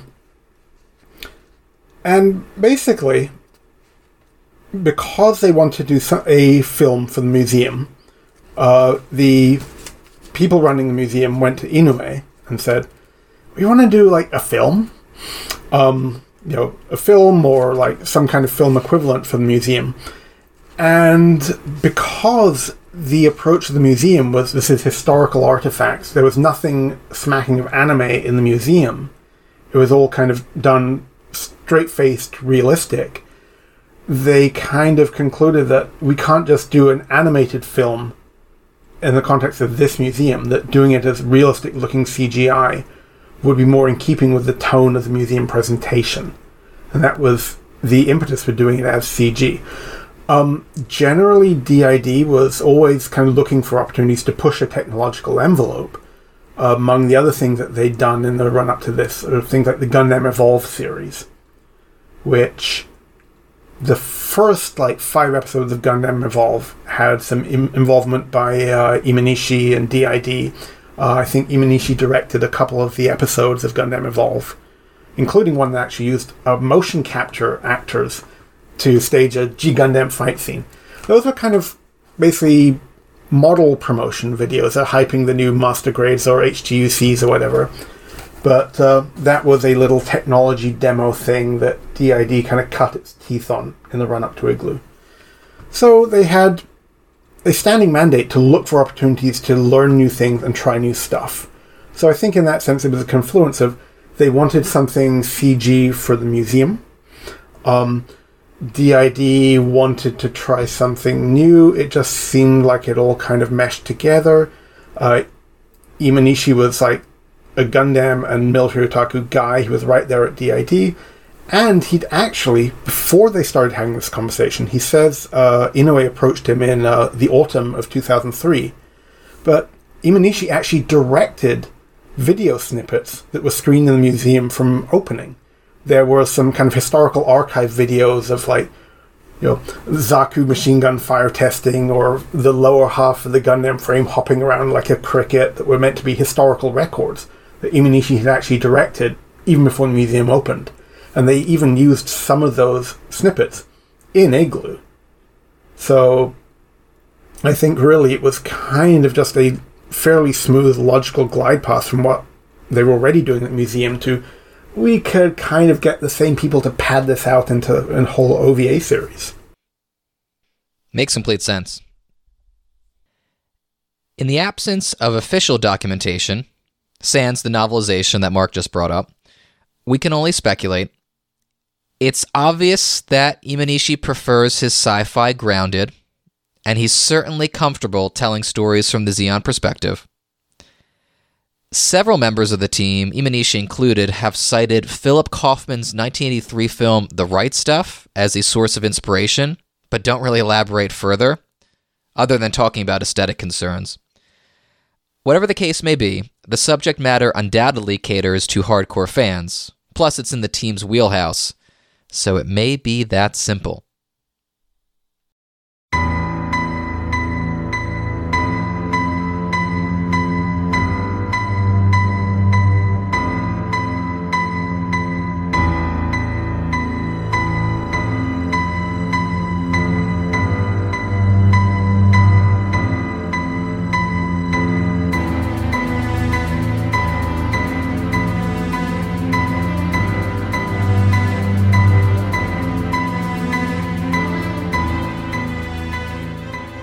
While we can surmise about Igloo's creative origins, there's no discounting the premium it puts on the mechs. That is well documented. It took a village of designers, veteran and novice alike, to create the disproportionately high number of mechanical designs for a three episode OVA. Given that this is a DID production, there are going to be a lot of familiar faces for Giant Robot FM listeners. See our Origin and G Savior coverage such as Kimitoshi Yamane, best known to Western fans for designing the spaceships in Cowboy Bebop and the Guy Melefs in Escaflowne. As Yamane put it, he's had a long relationship with both Mr. Imanishi and DID Studio, so the fact that he was on the team isn't a surprise. When pre production on Igloo began, Yamane was busy with other projects, so much so that he wasn't exactly keen to take on more work. However, once he received the pitch, he was intrigued. He didn't say this verbatim, but based on interviews, I get the sense that the prospect of coming up with all these off the wall and anachronistic designs really tickled him. With Igloo, Yamane could let his mechanical sensibilities run wild. I imagine this was something like a boyhood dream come true for Yamane. You know all those weird tanks and robots you drew in your composition books in elementary school? Well, now you can bring them to life. The opportunity was too good to pass up. So, Mark, you have this pretty, you have this down to a science. You have this well documented. Which designs was Yamane responsible for? And this will be more for the listeners than us because we only know of so many designs between PMC and I. Hmm. Probably the uh, most noteworthy one from Hidden One Year War is uh, the giant death ray in the first episode, the Jormungand. Um, this is basically a sort of battleship size plasma cannon that's uh, that's powered by exploding fusion reactors. So kind of the concept is it uses like Zaku reactors as bullets and kind of fires this accelerated plasma bolt towards the uh, enemy fleet. Um, that's one of many, many, many World War II nerd in jokes. Uh, it's actually their the show's science setting advisor, Tadashi Nagase, came up with the idea when they told him, "Oh, we want some kind of like big anti-ship weapon." It's like, well, how about doing a space version of the uh, German millipede gun from World War II, which was a kind of humongous like cannon that was powered by kind of supplemental um, gunpowder injections into the length of the barrel, so it would kind of go poof, poof, poof, as the shot goes down. It's one of these insane, like you know, basically uh, World War II German uh, Wunderwaffe or wonder weapons. Almost everything in Igloo is riffing on one of these like weird German like fantasy weapons. So this one is pretty much a direct swipe. When you look at blueprints of the millipede gun, it is it is just the Jormungand. So it's a space version of that. Um, so I think this is where like most of the designers on the show, um, and you know, like Imanishi, um, Yamane is a big military history nerd, so he's kind of in his element there. It's like, oh, cool, I get to do something like goofy and anachronistic and historical that's kind of pandering to military buffs, and it's like, there's a lot of that. A lot of that in Igloo. Um, what else did he do that was noteworthy? He did later on in Igloo 2, he kind of did the makeover for the uh, Federation tank, the uh, M61, which continues showing up in everything. It's basically the same tank they use in uh, Origin later on. Um, you know, I think off the top of my head, that's probably the. Oh, I think he did the uh, Zagok from uh, the first episode of Apocalypse 0079. So they're probably his two most charismatic contributions to uh, the original MS Igloo double series. Right, I think those are probably the main ones that come to mind. That space laser sounds like I'm looking at a picture of it now. It looks like something you draw in your composition book in elementary school. Powered by a bunch of internal explosions within the laser itself. It's I think this comes up a lot actually when people are trying to make sense of what the heck uh, the Gundam GP02's atomic bazooka does in 0083. It's um, sometimes people go, well, it could be like a uh, you know fusion powered plasma cannon. It's like, yeah, they had one of those in Igloo. If you want to see how Takashi Imanishi directs a giant like fusion powered plasma cannon, he did that. He did that in Igloo. That's what it looks like. It is cool and impressive and devastating, and you know, and uh, yeah, that's that's the thing. Go on. Sorry. Igloo was a homecoming of sorts for Yamane, who got to reunite with his old colleague and collaborator, Shinji Aramaki. In the late 80s, the pair worked at ArtMic, short for Art and Modern Ideology for Creation, an animation design studio that was around until 1997 when it went bankrupt. We haven't really talked much about Aramaki before on Giant Robot FM, but that's not a value judgment. He's a prolific mechanical designer best known for his work on Megazone 23, Bubblegum Crisis, and Gasaraki. He was also the driving creative force behind Metal Skin Panic Maddox 01, one of the quintessential 80s mecha OVAs. Now, Mark, what was Aramaki responsible for on Igloo? The main thing that he did on Igloo was the uh, mothership of the 603rd eval- technical evaluation team, uh, the uh, Jotunheim which is it's kind of a continuing character. They keep tacking things onto it and upgrading it and customizing it as the series goes on. So even though that was his main, the main thing he did on the show, it's kind of like an ongoing, ongoing gig. Um, the there's some fun tidbits about the design of the Jotunheim as well. Uh, the, in the uh, interview they did with Aramaki for the MS Igloo website, apparently the orders he was given from Imanishi were to do something modeled on the uh, Rail ferry, which was basically a transport ship that would carry entire passenger locomotives across you know across like your know, bodies of water. So you open up one end, you drive the train in, you park it on the ferry, it sails, it opens up, it comes out the other end, and it just keeps going. That's why the uh, Jotunheim has these all these rails on its deck. So it was it's basically meant to be a ferry ship that has been requisitioned and turned into a, a combat vessel. And uh, it's it's a very cool and charming looking ship, I think. It's got this kind of dorky little bridge that sticks out the front, which was meant to make it look like less like it wasn't designed to be an aggressive ship. It's meant to look like a peacetime vessel that's been kind of pressed into service. And uh, yeah, it's basically that's Aramaki's main main contribution to Igloo is just the the mothership. You've not you now got me down a rabbit hole because I'm looking up pictures of this train ferry, the Seikan ferry, and I every month I'm like this close to starting a train um, because I'm a train enthusiast and The interface and complexity of that game has kept me away, but I might start soon. Uh, my daughter's really into model trains, really, you know, Thomas the Tank Engine wooden to- train toys. Um, but I also enjoy trains for those very same reasons. Now, before we leave the subject of Aramaki, I want to touch on a few things because he has a lot of connections with Western production companies.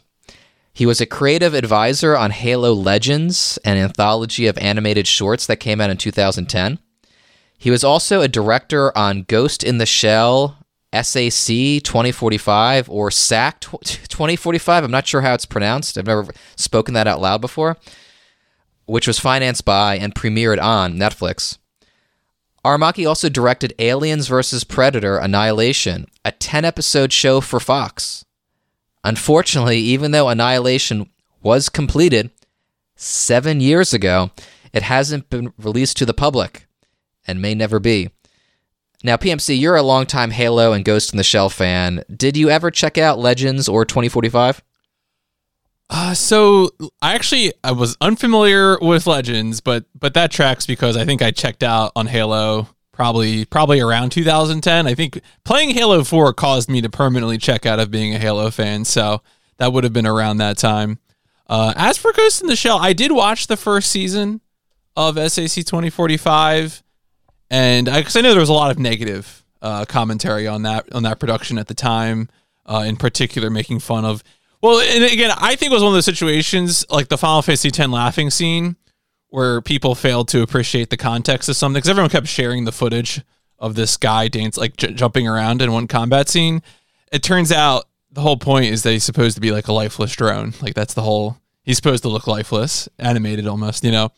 Um, so I don't think it was. It wasn't as bad as I think people made it out to be, but it was not up to the standards of standalone complex by any means. So um, I would go wa- back and watch the second season. I probably should. Uh, it has a lot of the original dub actors, you know, Mary McGlynn, Richard Epcar. So that was like that was a warm blanket putting that over me. Um, I should go back and watch it, but you know, well, it was fine. It was fun, is what I would say. And 2045 is another example of a, a, a medium shift because you have you know traditionally Ghost in the Shell is traditionally animated. I mean, of course there there is CGI in the films and there's CGI in the orig- uh, the first TV show, but this is completely CGI, similar to Igloo. And I guess same with Aliens versus Predator Annihilation, though I guess no one really knows what that looks like other than Aramaki and the team who made it. And the Fox executives, or I guess the Disney executives now, who are keeping that under lock and key. It also could be one of those things where they don't even know what they have. But that's not all. Yutaka Izubuchi, a prolific designer and illustrator, whom I know best as the mechanical designer on a bunch of Patlabor stuff, the costume designer on Gundam Wing, and the creator of RahXephon, also helped out. Izubuchi also worked on Panzer World Gallant, designing some of those dope ass medieval mechs, which is perhaps where he fir- first met Imanishi. On Igloo, Izubuchi designed the Zuda, the Mark, how do I pronounce this? Because I haven't watched the show yet. Zimid? Zimad? Um, I think it's actually written in kind of Zimat, but um, maybe. But uh, I just call it Zimad. Zimad? All right. That sounds appropriately monolithic, monolithically corporate. Got to be written in. Uh, yeah, it's uh, it's Zimat. Zimat? Okay. Zimat. Yeah, I guess they're going for probably a Germanic kind of pronunciation, Yeah. probably. But Zimad, it's written Zimad. Call it Zimad. Zimad, Zimad. The, the, the dilemma when you're a Gundam podcaster. How the fuck do you pronounce this? The eternal question. Jim. Everything's pronounced Jim. the Zuda, the Zimed developed mobile suit prototypes that appears in episode 3. Mark, for the listeners at home, is holding up a figurine of the Zuda. Yeah, so the very nice HGUC uh, Zuda that they belatedly did. This was, you know, it, it- it's it's pretty sweet. They did this sometime after the episode came out. But, uh, So this was not it was not originally designed to be a uh, to be a gunpla, but a gunpla it did become. Here we go. Say hi to the folks at home. It looks very cool. I can't wait to talk about it uh, more in depth when we actually get to that episode. But people fucking love the Zuda, and if there's an It mobile suit featured in Igloo, it's this one. Izubuchi mentions that it's always difficult, in an effort to adhere to canon, to introduce new mobile suits into the One Year War. Quote, if we release a new mass produced mobile suit, at that point it becomes a lie. End quote. You risk damaging continuity. But the conceit of Igloo provided a nice workaround. The Zuda was never mass produced, nor was it deployed on the front lines. It was a prototype. Plus, technically, Igloo's a prequel, kind of. It takes place nine months before First Gundam. Hence, why we didn't see it until the release of this OVA. So while I was doing some research, I stumbled upon some interesting interviews.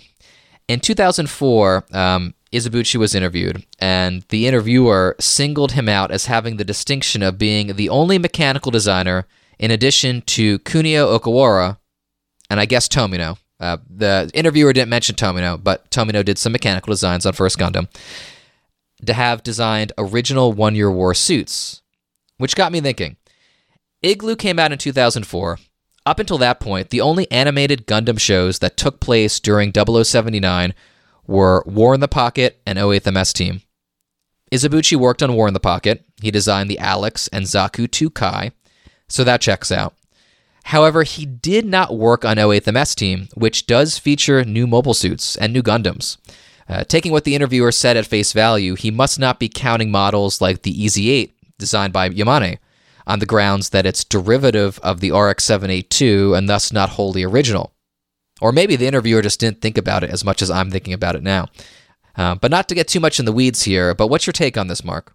I, th- I think that's legit. I, I think the probably the other example that the that uh, the interviewer was thinking of of uh, Izubuchi designing an actual completely original One Year War mobile suit would actually be the Kempfer from 0080. So the Alex is a Gundam. The Zaku Kai is a Zaku. The EZ8 is a Gundam. The Goof Custom is a Goof. Izubuchi had created the Kempfer, which is not anything else. It is a completely original, from scratch, non variant mobile suit. And then the Zuda, which is completely original, from scratch, um, not a variant of anything else. So I think we're just applying a fairly kind of rigorous designer standard as to what constitutes novelty. A lot of the time, when you see the designers discussing these things, you know, something that might to us look new and exotic, they're like, no, same old, same old. Um, Shoji Kawamori, working on 0083, when he's talking about the uh, Gundam GP01, he's like, this is just how I always thought the Gundam should be. To him, he's just drawing the Gundam. This is Kawamori's Gundam. He's, he's not thinking of as being a new mobile suit. Um, and I think that is going to apply to a lot of these designers. When you've got something as charismatic and memorable as the Zaku or the Gelgoog in front of you, you do your own riff on it, but you're still just reacting to another designer's creation. Uh, the Kempfer and the Zuda were completed from whole cloth, from the ground up.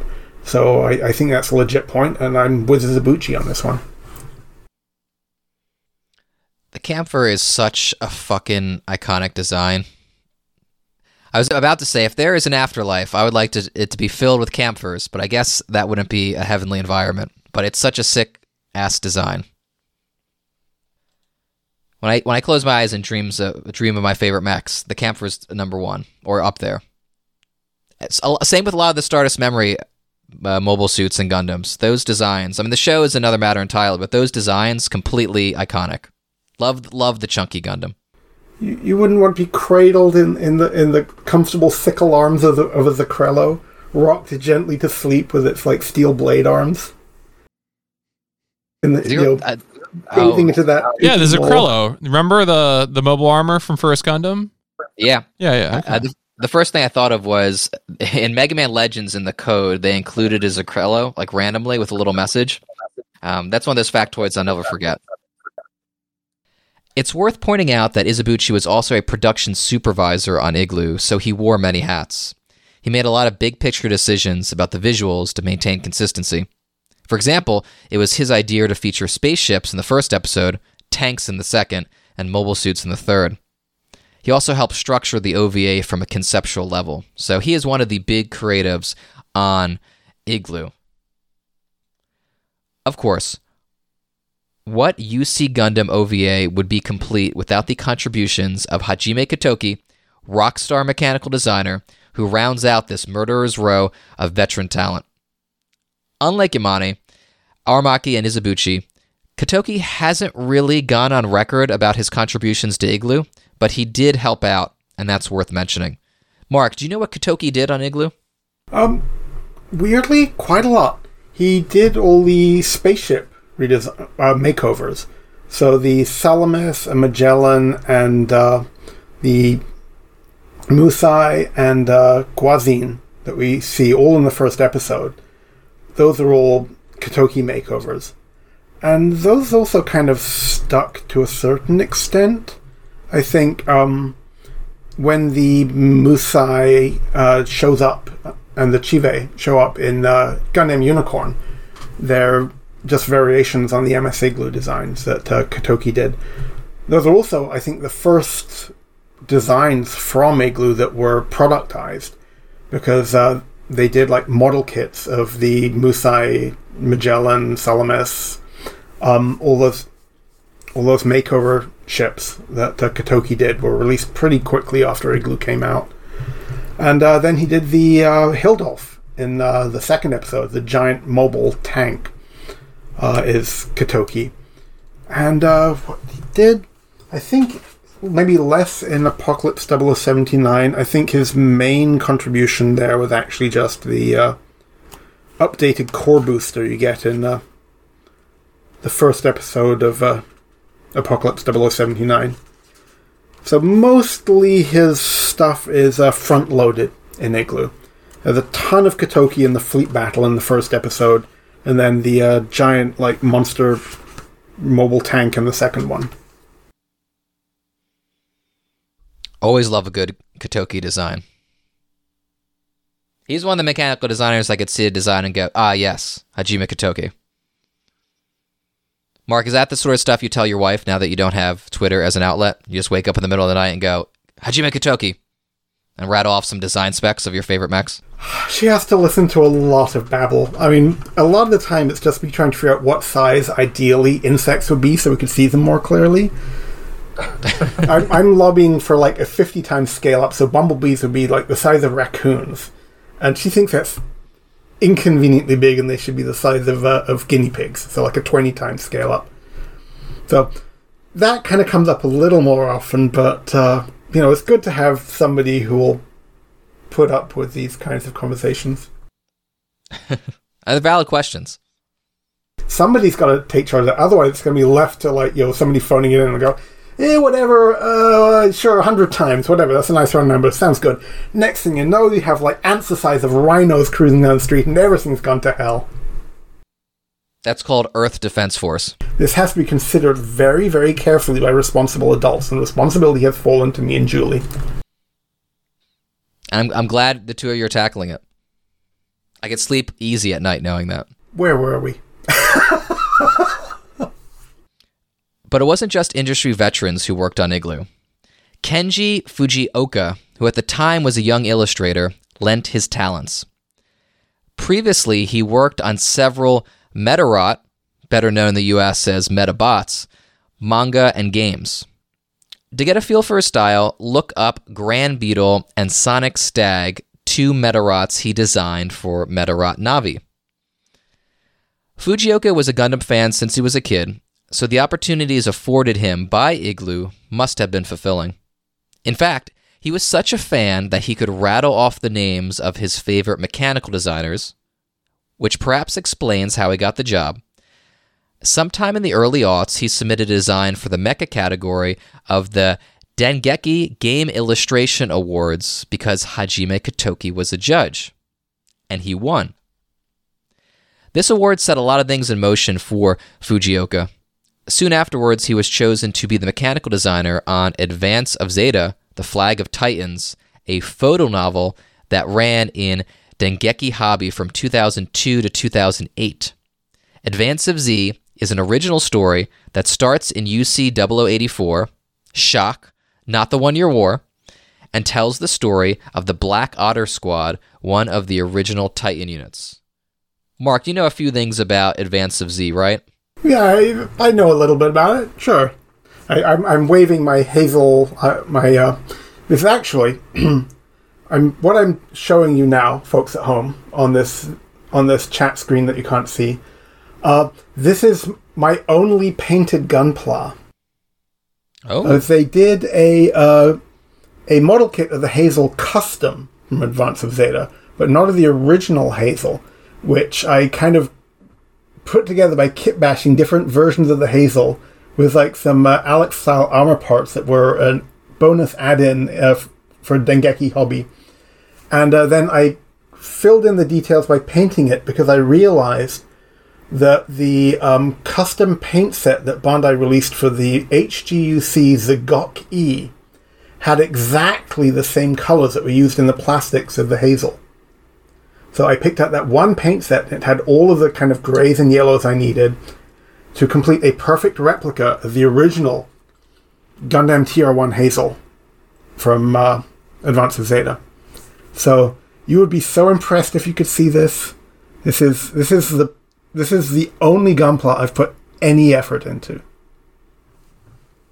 Oh, it looks, looks good. I also needed an idea for Mecha Day tomorrow, so I'm gr- glad you pointed this out, Mark. it's slotted and all ready to go. great. Just you know, I'm, I'm glad I could help. Oh, you had a question in there, did you not? Yes. Um, can you cl- clarify what a photo novel is? Because I think this is the first time this has come up on Giant Robot FM. So, you know, to some extent, it is just what it sounds like. It's a novel with photos, but I think it's something that was particularly popular in hobby magazines because what you have is you have a serial prose story, and then you have like scratch built models and dioramas, and you photograph them to serve as illustrations for the story. Probably the most famous Gundam example of that would be a Gundam Sentinel.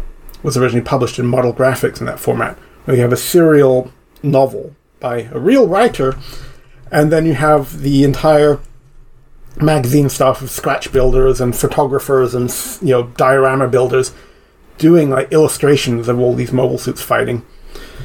So you get to do all this kind of cool documentary style camera work and kind of oh here's like gun camera footage or this is a vast panoramic battle scene and the imagery actually ends up looking a lot like the stuff from MS Igloo.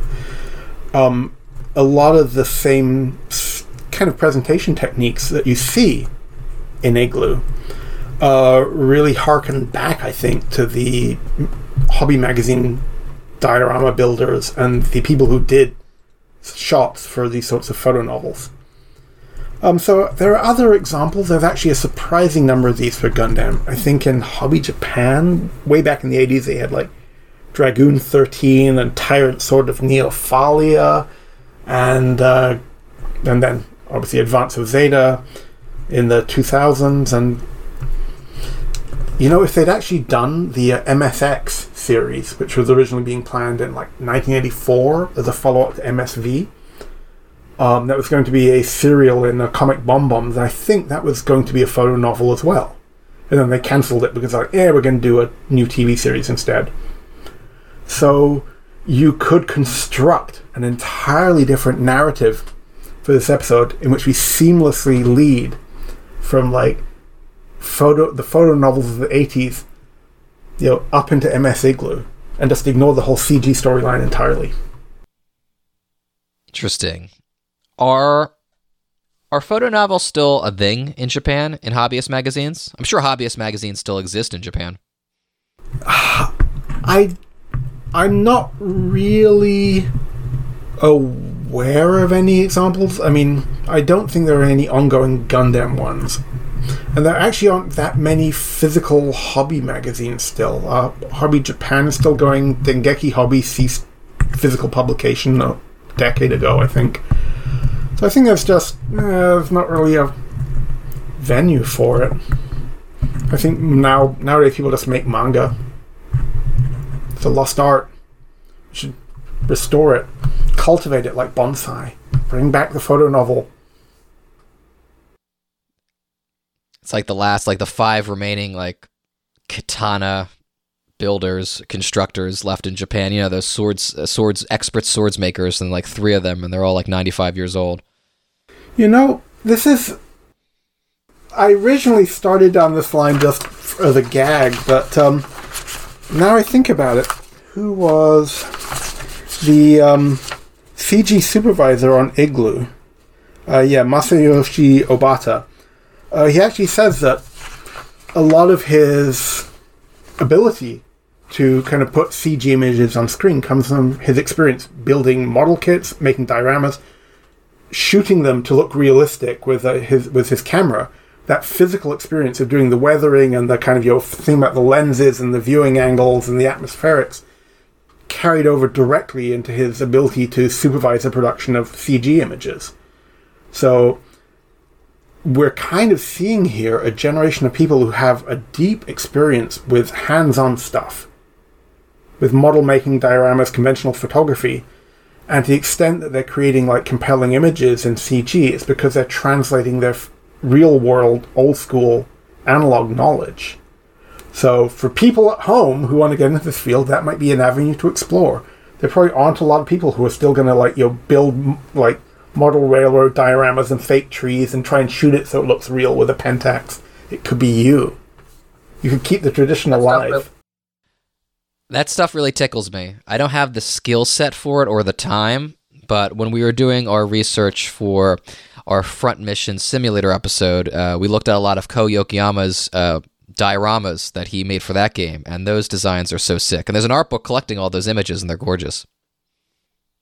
Actually, images isn't the right term, they're photos, and those photos are really gorgeous. No doubt, Dengeki Hobby's editorial board and MediaWorks, the magazine's publisher, were happy with Fujioka's work. He carried over as mechanical designer on the sequel, a light novel called The Traitor to Destiny, which ran from 2010 to 2011. But before that, presumably from the reputation he garnered on Advance of Z, he was enlisted to work on MS Igloo. Mark, which designs was Fujioka responsible for on Igloo? He was kind of the junior guy initially. Um, so they had him doing a lot of like fill-in stuff. He did the uh, the interior, the cockpit of the Komusai in the, the second episode when they're kind of coming in to land. That was one of those cases where all the senior designers and directors were recommending movies him to watch. Oh, you should check out the right stuff. What's the re-entry sequence in Space Cowboys? Look at this NASA archival footage of people flipping switches in the space shuttle. So everyone was kind of like rushing in with armloads of stuff for the new kid. You know, look at this real world reference for designing the the cockpit. So he'd never done a cockpit before. He's like, whoa, this is a whole new world. This is the interface between the humans and the machines. I'd never thought about it before. Uh, he did the uh, the little observation ship in the uh, first episode. Uh, it's this one which uh, eventually a couple of the characters get into, and they're going to fly out to the front lines of the fleet battle and try and do some direct artillery spotting. And uh, he was tickled that when you first see mobile suits in MS Igloo, it's actually uh, a bunch of Zaku's fly by during the battle, and Char Zaku pulls up in front of the observation ship and kind of like gives them basically a go home. The robots have this. You know, your your time has passed. So it's like, wow, the little observation ship I designed met Char, was, which was you know, for for like the little for the little designer, this is a huge honor. Um, he did uh, the this cool little uh, ship called the HOTOL, Horizontal Takeoff and Landing. It's like a little launch capsule that can fly into orbit. Shows up in episode three, and then in uh, Apocalypse 0079, he designs this cool, like, mass-produced mobile pod thing called the Ogo, which, uh, when you see it, it's like, if you're familiar with uh, uh, Fujioka's work, it's very Fujioka because it's cute. It looks like a Metabot. It's like a little you know, cartoon, like doop doop doop doop doop little thing with a goony face. People I love think- that thing. It was a patron request for Mecha Day, and it popped off. A lot of people were like, "Oh, the Ogo, and they're very excited to retweet it. You know, they did a kit of that too. Eventually, belatedly, when they did start productizing things, there was this whole. There was this kind of weird thing with Igloo because it was designed for hardcore fans. That means you're not going to have a very broad audience for doing products. So at first, the products they were doing were in the uh, EX model series, which were like high priced, you know, no mono monocolor, like kits aimed at ex- older, more experienced, more patient fans with deep pockets and you know who really want to go to town painting it. So kind of the luxury, like semi garage kit line. They did things like uh, the ships, and they did the uh, Hildolfer and the uh, Ogo in that series. And then when they did the uh, about a year after Igloo came out, the first series, Hidden One Year War, they belatedly released it on video. It's like, oh, okay, we can let this leak out in the general public a little more. And at that point, they're like, okay, the audience is now broad enough that we can actually do like a mass market kit. This is how we get the HGUC Zuda, which I'm holding up here. So cool. So that was something which they didn't really have the. They didn't think the audience was there at that point until they released it to the general public. But yeah, so the Ogo is kind that of makes sense. yeah. So the Ogo is kind of like a cult favorite. It is it is super cute. It's it's this derpy dorky little thing. So Obviously, as Mark just specified, Fujioka was the novice in this group of grizzled vets. In an interview, Fujioka compares himself to Corporal Upham, a character played by Jeremy Davies in Saving Private Ryan. Quote, In terms of position, I'm the same as him, and I feel like I'm trying my best to keep up with the veteran fighters. End quote. And his responsibilities reflect this. He didn't design the Jotunheim or the Jormungand, two of the higher profile pieces of Zeon tech that take up more space and screen time. Like Mark said, he was in charge of designing more incidental tech, such as the observation plane that shows up in episode 1. But this didn't bother Fujioka, who was just happy to be there. Really dates the interview too with a Saving Private Ryan reference. I have seen the film a few times, but I had to look up both the actor and the character. And unlike Mark, I'm not I'm not a Japanese speaker and I cannot write Japanese or read Japanese. So I had to I was using Google Translate and it it completely mangled the name. So I had to do like a lot of cross-referencing to find out which Saving Private Ryan character he was referencing. So I, I searched the name, it was like, this character does not exist. Fortunately, he specified corporal, and that's how I discovered um, who he was referring to.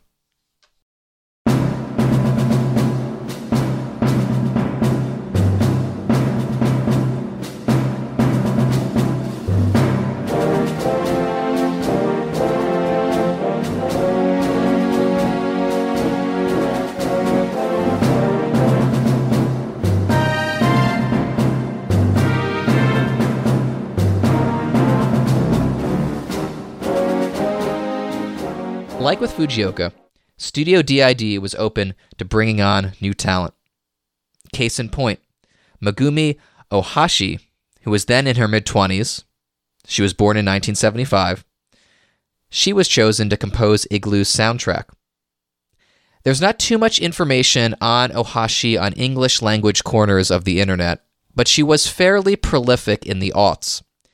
Notably, she composed the music for both Blue Dragon TV shows, the original, and Trial of the Seven Shadows, which total over 100 episodes.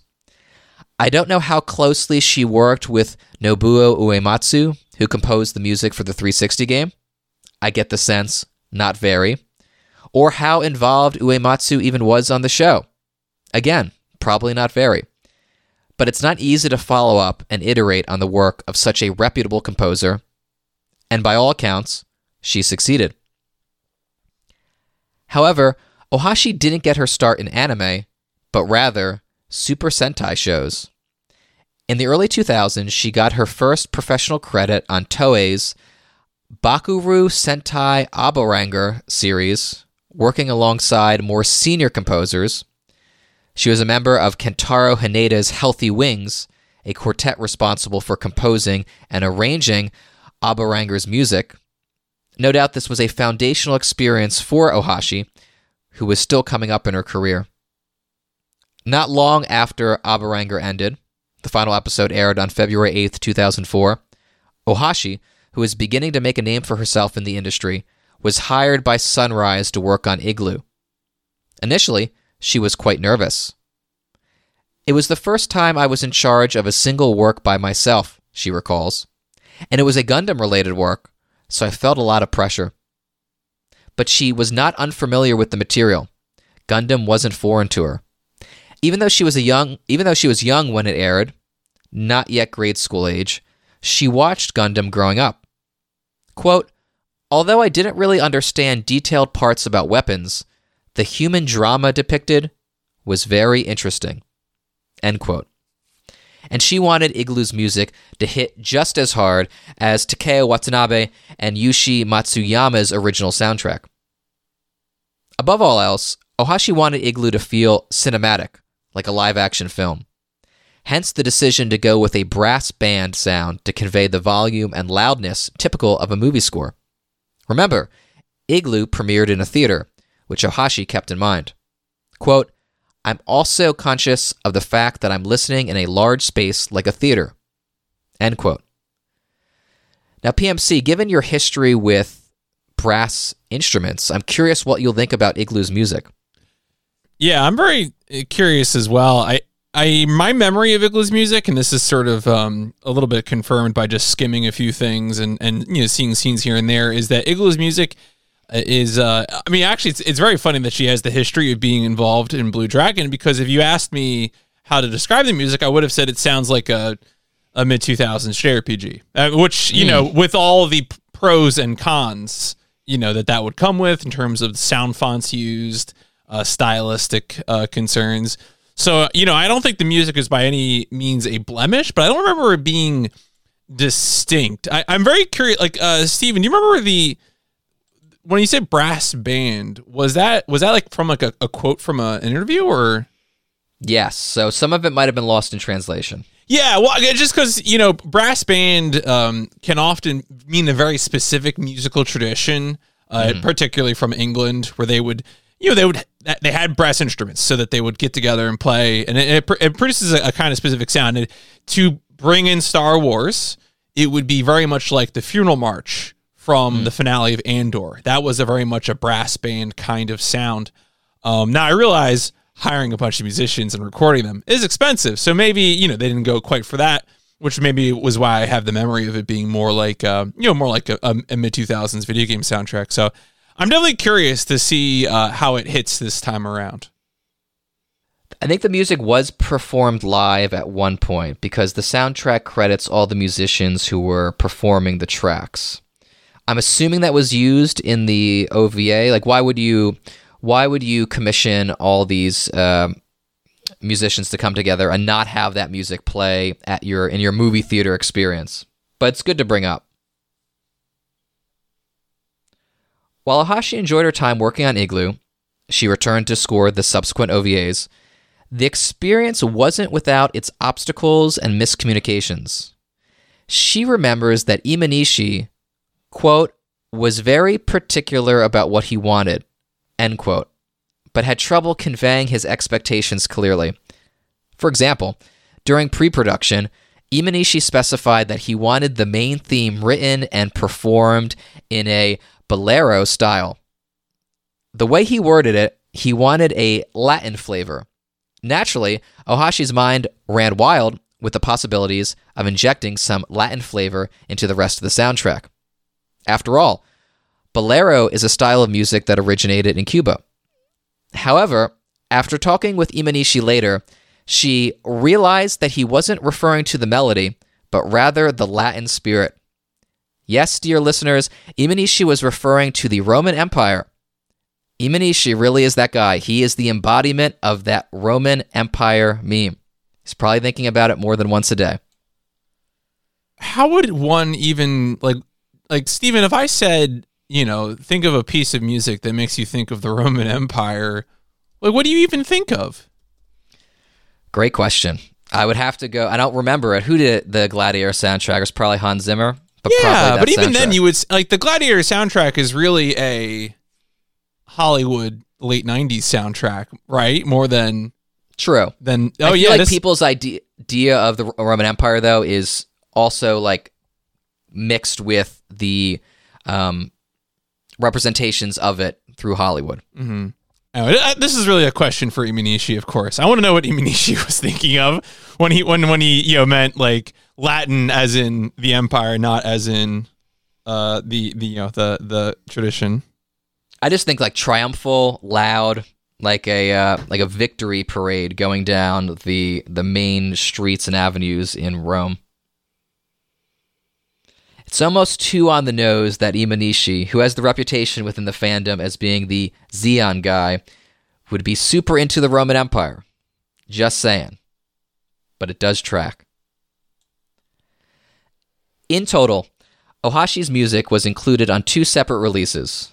The first was exclusive to museum goers. This limited edition included 19 tracks and retailed for 2,520 yen. Victor Entertainment followed this up with a more complete release, available to the public, which came out on April 27th, 2005.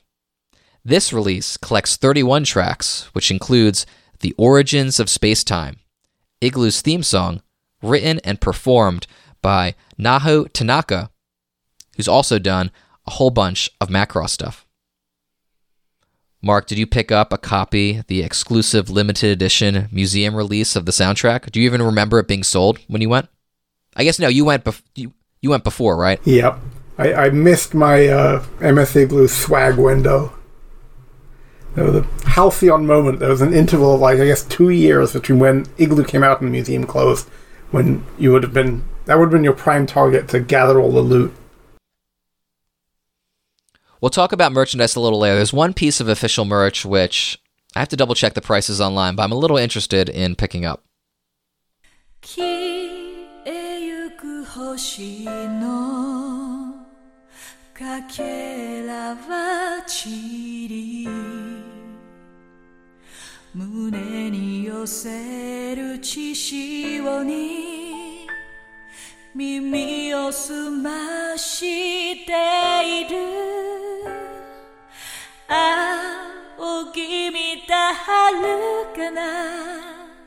Once the conceptual groundwork had been set, it was time to ramp up development. While the team had a loose idea of scope, they, of course, needed an honest to goodness story with characters and dialogue. Imanishi, while better known as a director and technical visionary, has experience as a writer. He wrote an episode of City Hunter and co wrote Capricorn, or excuse me, Capricorn, a forgotten 1991 OVA that he directed. On Igloo, he once again took pen to paper, scripting episodes 1 and 3. Like so many writers before him, he did this work under a nom de plume, as Mark pointed out earlier. He chose Tomohide Okuma as his pen name. However, Okuma wasn't able to write every episode. He needed help.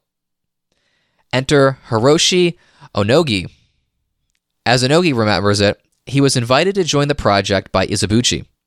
The two were having drinks one night when Izubuchi brought up MS Igloo. Onogi, whom I get the sense is a bit of a military nerd, according to him, he's always been a fan of the military and tanks. He was interested and he wanted to hear more. The fact that Izubuchi invited Onogi onto the project isn't surprising. The two have a history.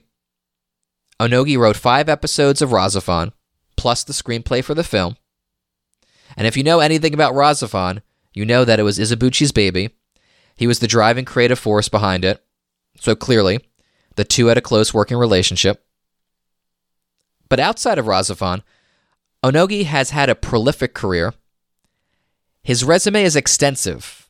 I get the sense that he's an in demand, work for hire writer. So much so that it would be too time consuming to go over everything he's done. But some of his standout credits include Zeta Gundam, Heavy Metal L-Gaim, Macross Zero, Full Metal Alchemist Brotherhood, and Akito the Exile, the Code Geass OVA. As his resume indicates, he has a close working relationship with Sunrise. In fact, he was working on Gundam Seed right before Igloo went into production. Onogi highlights Igloo's second episode as one he especially enjoyed writing. When I heard from director Imanishi, Onogi colorfully remarks, quote, I was really motivated to work on the project because I heard the main theme was a stupid weapon created by Zeon. End quote. In addition, Onogi worked closely with the mechanical designers, Katoki in particular, during the scripting phase, making sure the story authentically reflected the fidelity of the technology that the illustrators worked so hard to establish. Mark, did you have you ever encountered Onogi before researching Gundam, or is this name new to you? No, I think I, I I think it didn't come up in my in my tiny universe uh, until we were doing the research for this. I'm like, oh, okay, here's this Onogi guy. What else he done? You know, you do your due diligence. You're like, oh, he wrote Green Divers. So go figure. But Oh, a wrote Green of- Divers? I didn't know Green Divers was the thing until it's.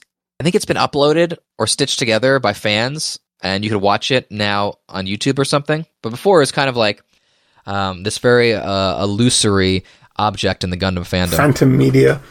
Yep. There was this whole run of like event things. You know, you had your uh, your how was it? Uh, that whole A Baoa Qu ride thing, Gundam the Ride at the Fuji-Q Highland. They had a whole bunch of like event space things where you know you go you you know go on like a kind of theme park ride with the original story content. It was kind of a point in time when they were doing all sorts of random weird stuff, and so Green Divers was like, "Let's do a Gundam planetarium show. Why not? Yay!"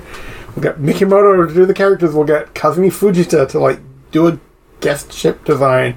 They'll have like CG and like you know cell animated character cut-ins and blah blah. And then it goes away because there aren't that many planetariums to screen it, and it's not like you can just put on home video very easily. Yeah, Onogi himself, I you know I, I think I hadn't. Today is the most time I've spent discussing uh, his career in my entire life. On that, we Yeah. can relate. Never too late. Speaking of authenticity, Imanishi brought on Tadashi Nagase as science fiction consultant to ensure consistency and verisimilitude in world building. According to his AniDB biography, Nagase, quote, is a Japanese critic, journalist, and author of books on the history of science, technology, and science fiction. He is a lecturer at several universities and a member of Science Fiction and Fantasy Writers of Japan, a Japanese association of sci-fi and fantasy writers. End quote. Mark, can you tell us a bit about Nagase's role on Igloo? Kind of the same thing he was doing on um, on Zeta. I think the first time he'd done this kind of consultant role was on Zeta Gundam, where he doesn't attempt to tell the creators what they should put in the show. They tell him, "I want to do this. Is there like a plausible way to justify it, or some aspect of like real world science and technology that we can throw in here that would kind of like help sell the illusion?" So, in his view, he's kind of he's basically there to make things seem plausible. Um, so, in the case of uh, Igloo, it's like he came up with the idea for the Jormungand cannon, But it's like Imanishi wanted a big gun, and so Nagase's like, well, you could do this, and this would be kind of cute and anachronistic, and also it would throw in some like real world sciencey aspects to it. And then they go, oh, that sounds good. I can re- now we'll have uh, Kimitoshi Yamane draw that thing. And then with the uh, Hildolf, the uh, giant super monster mobile transforming tank from the second episode, he did a lot of research into like tank modern tank technology and auto loading mechanisms and he says oh i went through all these websites and half of them were in german so i didn't even know what i was reading but i wanted to give katoki a lot of like cool stuff to draw.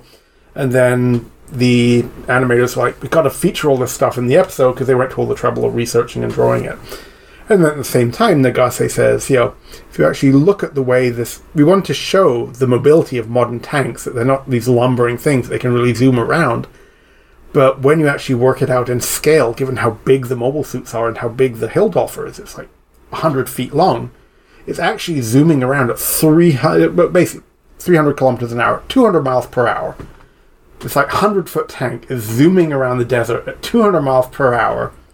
And it's like, that's obviously ridiculous. So if we if we put that down in print, people will blow a gasket.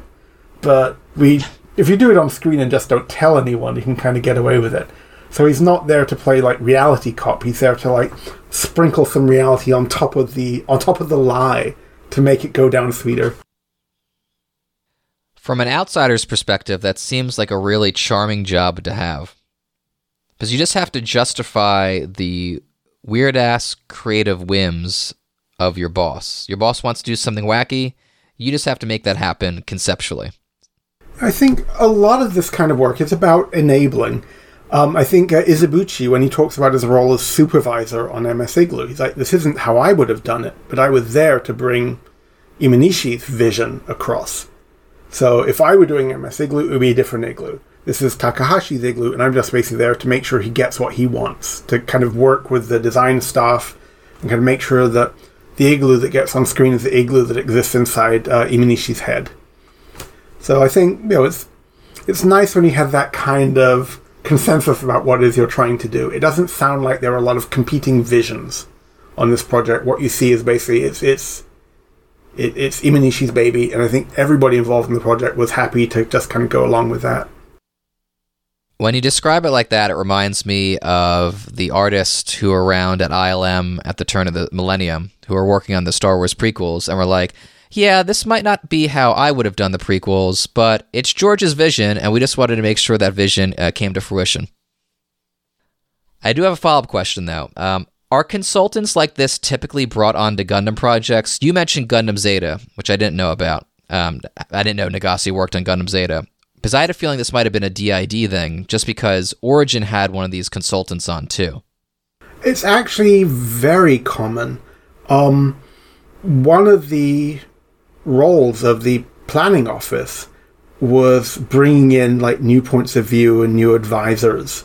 Uh, apparently, in the early days of Sunrise, they actually relied a lot on like college students. They had this stable of like sci- of, of science majors who were going through college who would just come by the Sunrise office and like, you know, vet stuff and give them ideas and go, hey, if you use this thing that I just read about in a, in a, in a space technology magazine, it would go well for the story you're talking about.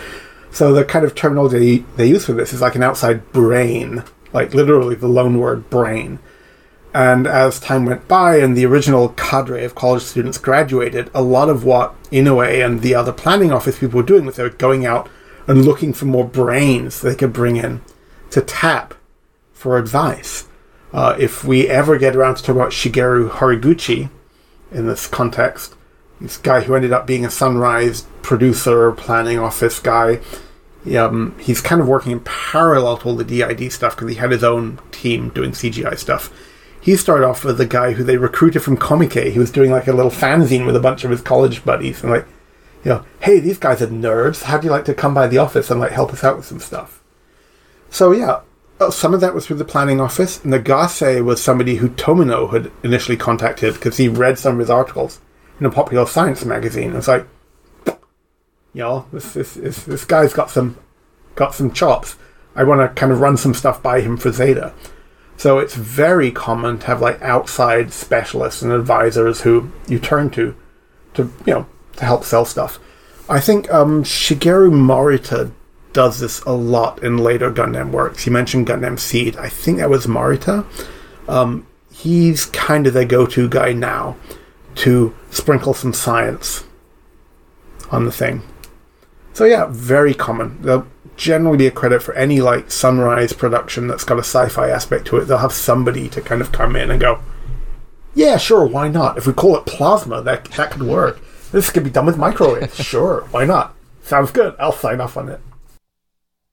I like how you phrased it sprinkle some science. Poetically said.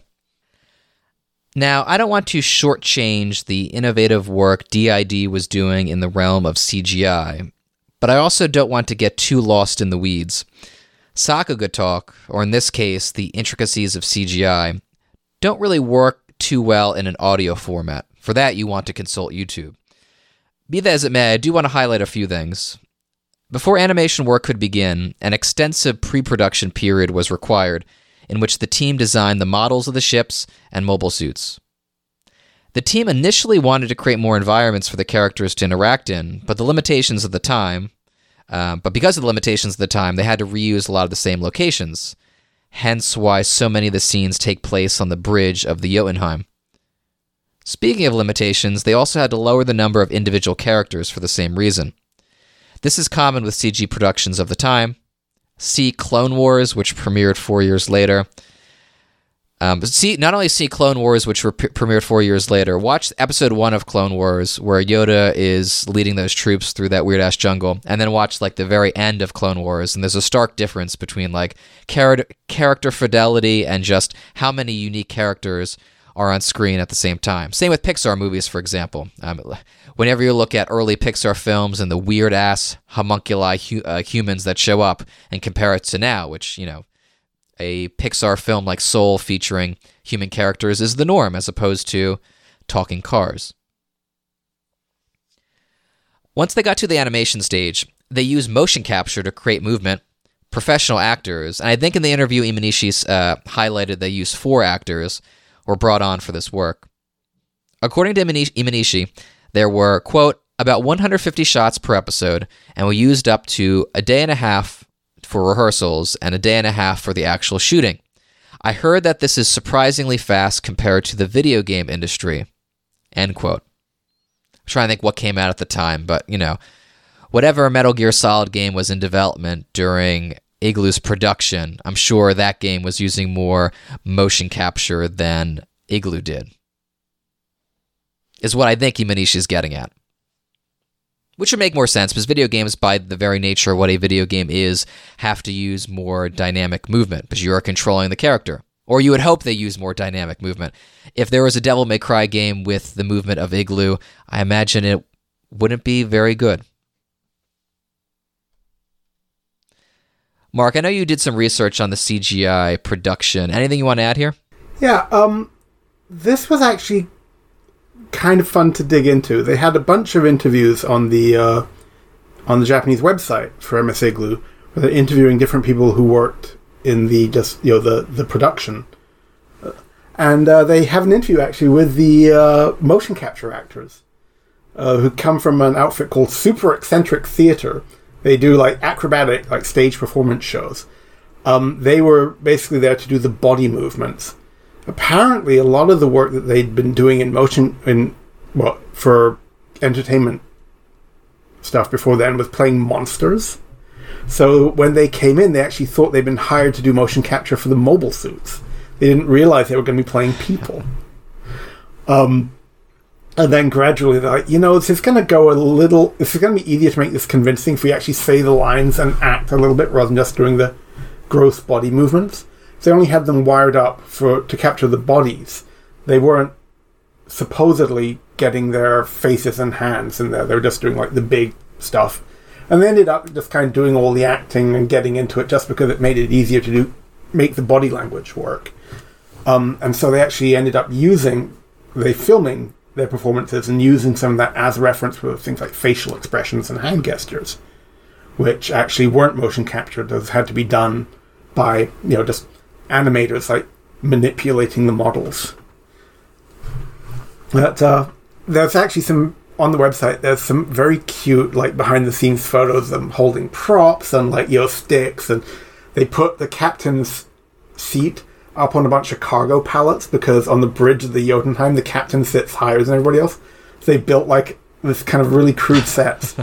Apparently, as time went by in the Igloo series, and they're like, okay, for things like cockpit shots, you know, we have them sitting on office chairs and pretending they're in a cockpit, but you know, and pr- imagining them moving levers. But is going to work a little better if the levers are right there. And by Igloo 2, they'd actually fabricated a fake cockpit to do the motion capture just so they could really get into the performance of it. So I'd never thought about that as being a thing. You think motion capture is like, well, you know, Andy Serkis with like golf balls glued to him and hopping around like a monkey, and you're like, that, you know, it's it's kind of cute. And then things like the mobile suits weren't motion captured, those were just done kind of like unto conventional animation. They had an animation guy, um, whose name is on my list here uh, unit director, unit director, um, yes, uh, Takeshi Matsuda, who was basically there to do all the conventional animation stuff, like figuring out the movements of the human characters' faces and hands, and just basically um, doing key animation for the mobile suits, like you would in cell in uh, cell production. So the mobile suits are kind of more straight, purely animated. The bodies of the human characters are motion captured. The faces and hands are kind of animated with a varying. Well, we'll see what you make of it, how well you think that works. But uh, um, the one other thing that's kind of fun is the creation of the human character models. Is those the models were the human characters were 3D scanned from bits of live actors. They apparently had one studio, like way out in the sticks, that had like a full body CG scanner they could use to make 3D models of real people. Like, well, we want these characters to be explicitly Western, so who in the vicinity of the studio is like a working like foreign model who kind of fits the types we're looking for. Izubuchi had drawn rough sketches of his character concepts, and they did a big casting call. Had all these like foreign models come into the studio and like, okay, you kind of have the face we're looking for, and uh, you have the body that Izubuchi's kind of sketched here, and uh, okay, and you kind of you kind of look like this dude, except we're going to need your head. And they just had ultimately about twenty models who they did a full body scan. They dressed them up in like army surplus uniforms to get an approximation of the costumes, and then just kit bashed them all together to create the characters you see on screen. Which is just, I don't know how I imagined they'd go about it. It was just a big blank for me, like uh, Onogi's entire career. I'm like, and then they, I don't know, CG model stuff like CG modelers do. But the particularities of it are just funny. Yeah, this took a dystopian term, like kit bashing humans. Yeah, I was gonna say, Iz- Izubuchi's the name of the doctor, not the monster.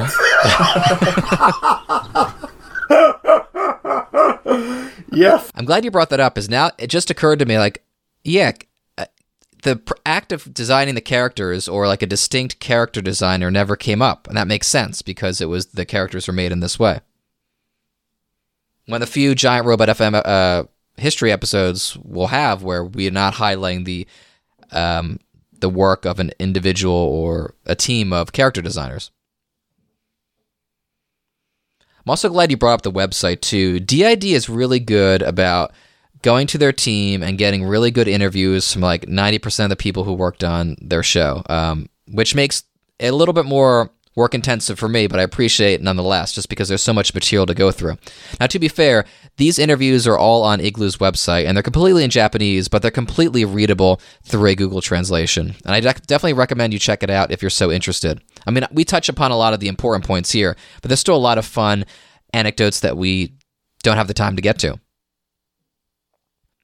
The Origin website, which is officially in English, also has like 30 stellar interviews with everyone who worked on that OVA, the uh, the six episodes of the Origin OVA, and there's a lot of overlap, as you'd suspect, between the team who worked on Origin and the team that worked on Igloo.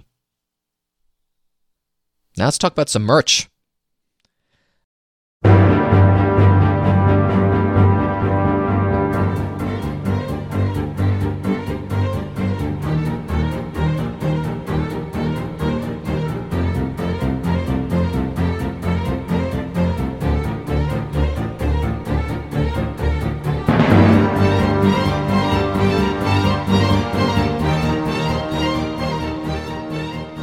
The first two Gundam Igloo shorts, otherwise known as Episodes 1 and 2, The Vanishing Serpent of Loum, and The Howls Stained in the Dusk, or excuse me, Howls Stained in Dusk, premiered at the Bandai Museum on July 19th, 2004. 2004. The third episode followed roughly four months later on November 3rd. Museum goers who purchased a ticket received an obligatory film pamphlet and had the option to purchase a limited edition soft vinyl Zaku exclusive to the museum. Mark, can you talk about film pamphlets in Japan? I suspect a lot of our listeners are unfamiliar with this practice that's customary there, but not the norm here in the States. Kind of just, in my experience, it's a lot of these are just like little handouts. You'll see sometimes, if I recall from my limited experience theater going in Japan, and you probably have like 100 million listeners who can like, you know, fill in way more detail than this is sometimes you would have the option of picking up like a souvenir program when you go to a movie theater. You'd have like some kind of, you know, it's a pretty sizable booklet with like, you know, information and interviews and so on. Um, like, you know, 16 page kind of whole souvenir thing. And then sometimes you just get a little one sheet that's got stuff printed on both sides and that's a freebie. I think uh, when we saw Green Divers at the Gundam Museum, it's a little like, you know, just stuff on both sides. And it's like, here you go, free with purchase. So I assume something like that. I don't know exactly what the nature of the uh, souvenir sheet w- pamphlet would be for Igloo. And if there was like a There book, pictures There are of it. pictures of it. If you're interested online, listener, there are pictures of it. Um, I'm also super curious. Mark, have you ever bought a soft vinyl toy before? No, no. The only time I've even been re- remotely tempted is when they did uh, like vinyl versions of the inflatable balloon dummies from Char's Counterattack. Hmm. That is tempting. I th- is it soft like a like a bath toy? Because I'm looking at photos online. Uh, I I don't know for sure, um, but really that would that would tip me over the edge. I would I I would Yahoo auction that thing if it was a squeaky mobile suit dummy vinyl. But Or if it made the sounds they make in SD Gundam, those cute little sounds. Uh, no, I mean, as as you can probably see from the background here, I have my hands full with just the gunpla and the replica animals and stuff. So, you know, I don't have room in my heart for vinyls. There's only one of me. Now, if you're so interested, you can pick this up pretty cheap. Um, it was exclusive to the museum, at least initially. I don't know if it uh, was released publicly after that, but I'm finding copies for like not copies, but like uh, these toys online for like ten bucks. So if you're so interested, and I'm like very tempted, if I saw this in the wild, like if I went to an anime convention, saw this, I would 100% pick it up. It's it's very cute. While Igloo entered production largely free from the demands of model kit makers, that doesn't mean there weren't eventually toys made of the featured mobile suits.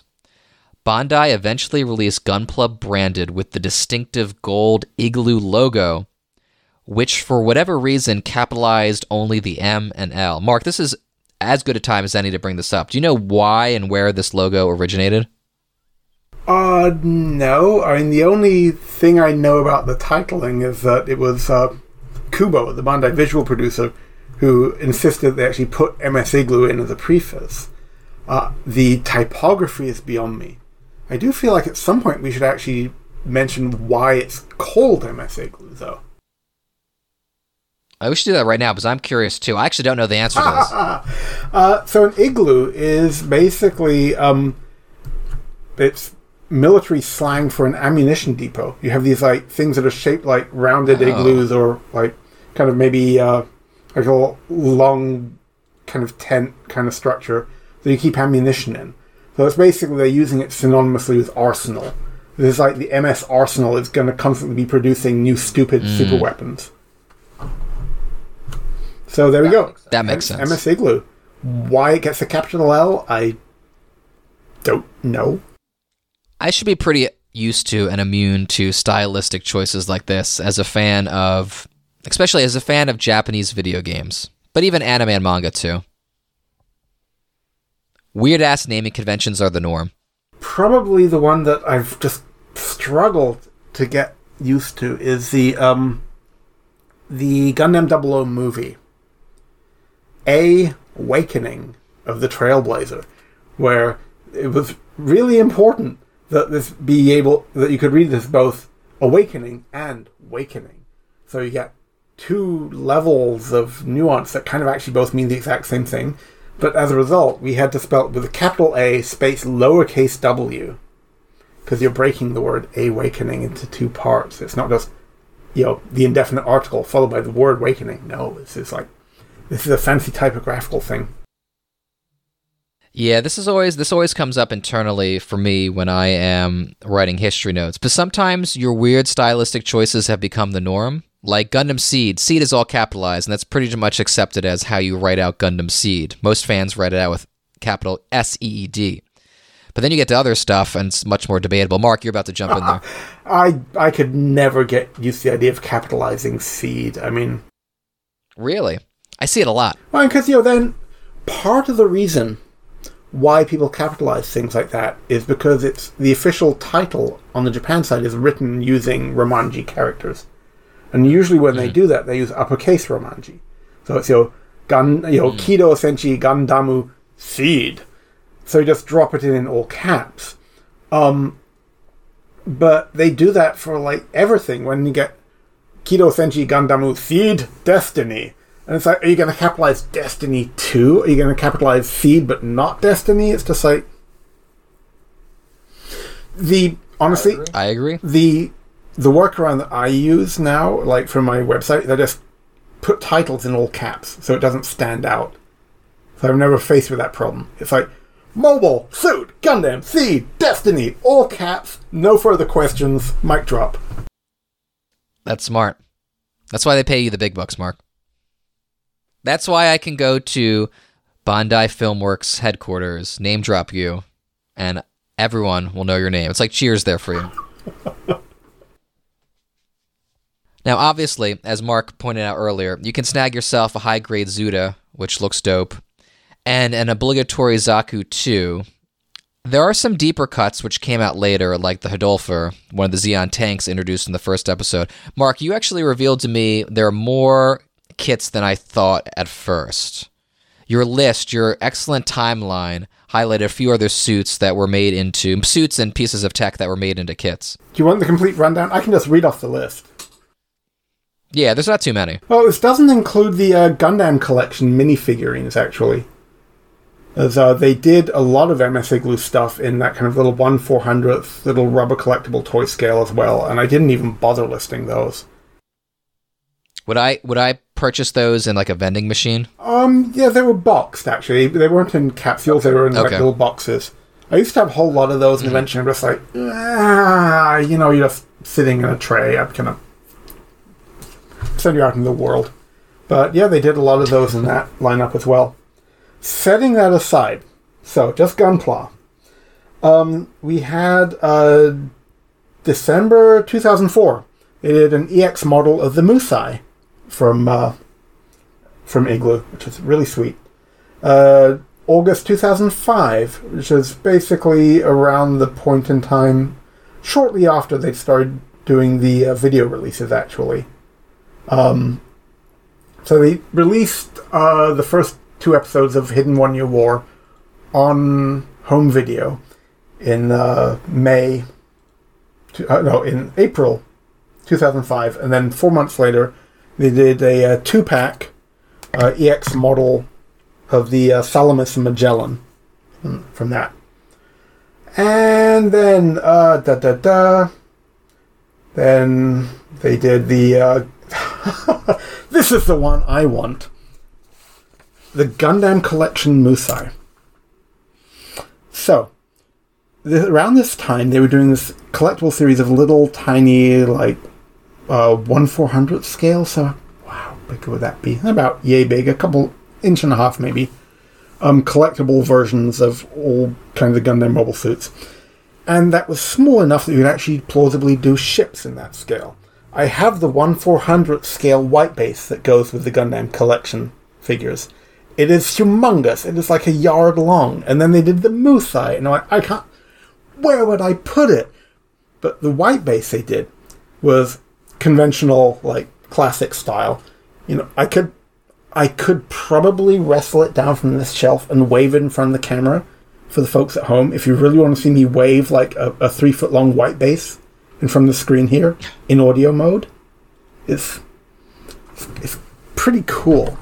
Um, but they did a Musai, and at that point I'm like, I'm giant shipped out. But the Musai was done in MS Igloo style, so it's actually like a foot long, uh, no, foot longer than that. Uh, one four hundredth scale, fifty centimeters. Uh, so about a f- maybe a foot and a half kind of um, fully detailed MS Igloo version Musai. Oh, you can't get it now for love or money. Found on the auction for a few hundred. Is that bucks. like building one of those seven hundred dollar Lego sets of like an Imperial Star Destroyer? Is it that intricate putting it together? It's really not. It's pretty easy to put together. It was like a mass market item for toy collectors, so you know it's not. There's not that much involved in it, but oh, that would be a thing. Anyway, where was I? I was rhapsodizing about a giant Musai. That's the one that got away. Um, okay, 2006, March. Uh, they did an EX model of the Magella attack, which actually wasn't at that point tied in with MS Igloo. It was MS Igloo styled. I think Yamane did the design for it. And then it eventually showed up in like MS Igloo 2, I think, years later. Um, okay. Da da da da. 2006, March. This is when Apocalypse 0079, the kind of back half of MS Igloo, starts coming out direct to video. And it's followed uh, two months later, uh, June 2006, by the HGUC Zuda. So at this point, we're doing stuff for general audiences. Um, August 2006, they did a master grade ball with the shark mouth decals from the opening of episode 3 of MS Igloo. So if you look at that and go, wow, here are these like, you know, here are these like ball pods who get scared off by uh, unarmed Zudas flying around them in circles. And I'd want to commemorate that with a master grade kit of these guys with the actual shark mouth decal. Bandai had you covered. Yeah, um, let's see. The EX model Hildolfr and Ogo didn't come out until 2007. That's some time later. That's after the museum had closed. Uh, kind of in the lull between MS Igloo, the original MS Igloo, and MS Igloo 2. MS Igloo 2 starts coming out in 2008. So it's just kind of just to keep the spirit alive in people's hearts. So you want an Ogo, you want a Hildolfr, giant mega tank, dorky pod, have that. Along the way there, this is kind of a neat confluence of events. okay, since you've given me a platform just nerd out about this, and since I have all this in a list, I'm just gonna. Um, in uh, the end of August 2006, that's when they finished releasing uh, Apocalypse 0079. The last episode of that, uh, straight to video, came out at that point. MS Igloo now, the original six part story, is done. Six days later, the Bandai Museum closes. So okay, end of an era. No more, no more classic Igloo. No more Bandai Museum. The next month, um, September 2006, Bandai launches a new product line, is the UC Hardgraph series. These are 135th scale, so military model scale, like super detailed recreations of like one year war props and vehicles and army men standing around in their uniforms reading maps and looking at stuff through binoculars. So complete and total pandering to military modelers. It's like in the scale you, scale you like, the kind of stuff you like, but for Gundam. And that kind of goes on for a while as a product line that's aimed at like super nerds, military model otaku, kind of MSV fan, Imanishi types. And when they eventually launch MS Igloo 2, it's basically a showcase for those kits. It's like, here they are, animated in the MS Igloo style. So, if we step back from that recitation, there's a transition here. We have the museum opens we create these short films to draw people off, you know, away from Tokyo onto the train out to Matsudo. Come see this thing. We have kind of an eventual video release. Uh, so people, a year later, so people can actually watch it at home or rent it or whatever. And then you get Gunpla and toys, so you can kind of physicalize your experience, even if you've never been to the museum, even if you wouldn't consider going to the museum, you can kind of start bringing bringing MS Igloo home with you. And then you have a phase where the museum closes. The original series is over. Now it's shifted completely into gunpla that's targeted at military scale modelers. And then eventually restart the Igloo brand as a kind of almost a living toy commercial for those kits. So you have this morphing thing, what MS Igloo is, what it's for, who it's aimed at, what the product pitch is, is kind of constantly evolving and morphing and changing and distorting over a span of about five years. Um, that's my product recitation. Thank you all for coming to my TED Talk. Your check from Bandai is in the mail, Mark. Buy more merch! I'm just looking at uh, pictures of the Zuda now. Um, this I was looking this up because the we'll talk about this more when we get there in Igloo. The design is sick. Uh, it's funny because I know this information, but you listeners don't. We have some fun guests coming on. To oh wait, Mar- Mark is now holding up the white base, the One four yard scale. white. This is like That looks very two cool. foot long, I guess. Yeah, it's pretty big. Opening. Can you open it up? Oh, nice. Uh, Just need the catapult. You have the catapult to shoot him out. Yeah, and uh, you can actually kind of take off panels to reveal like storage space, so you can use this as a toy holder for all your Gundam collection figures. There's a little gun parry in the Nice. foredeck. Honestly, I know this makes for great radio. Is uh, watching somebody you've never met wave around a two foot long uh, toy white base that's packed full of uh, tiny rubber collectible robots. Uh, this is this is ra- this is radio, people. This is like a high point in the art form. pew pew pew. All right, carry on. I'm just imagining you at the dinner table with your wife, uh, going through the the design schematics of the white base, detailed bullet point by. I was saying before when I was reaching out to people uh, to guest on, so many people like went, "Yeah, I'll guest on Igloo. I want the Zuda episode." so the Zuda is very popular.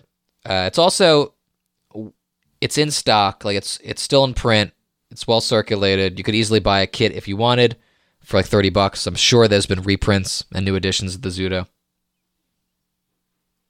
And we'll talk more about that soon enough. All right, but there's more merchandise, people. Like that's not all. So get ready to take a drink because this would not be a Giant Robot FM history episode without the state mandated mention of a Gundam Ace tie in manga.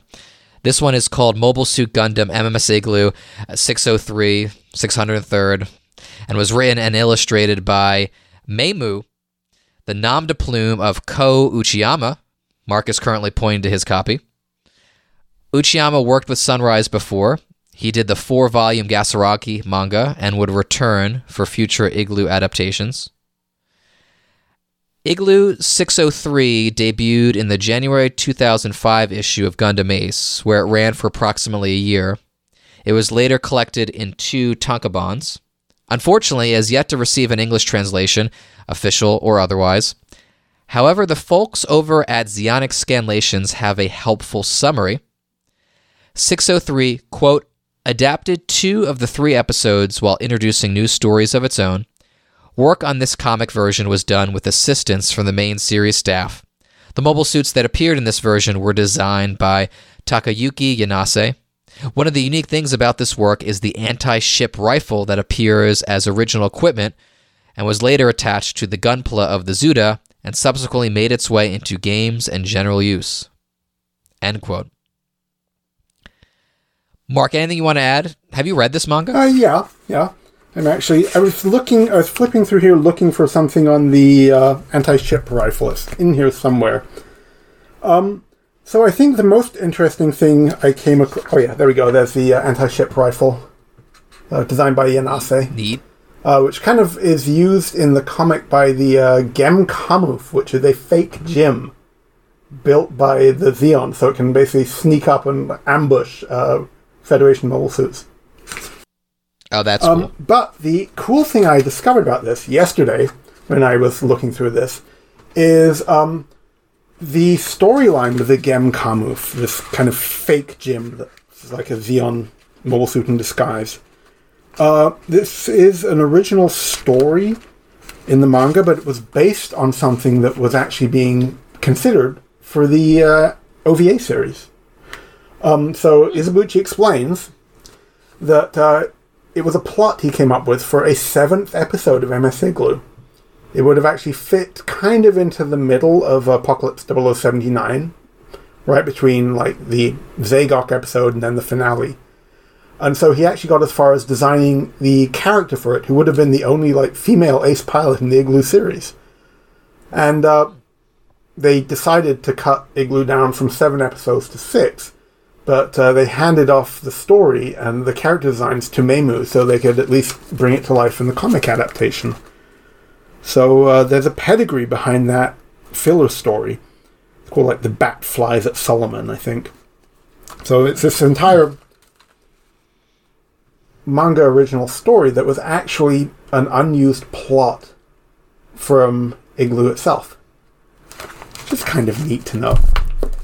They later did a, uh one volume adaptation of Apocalypse 0079 just to finish off the series, but that's really just a straight blow by blow adaptation of the uh, animated Igloo and doesn't have much new stuff in it.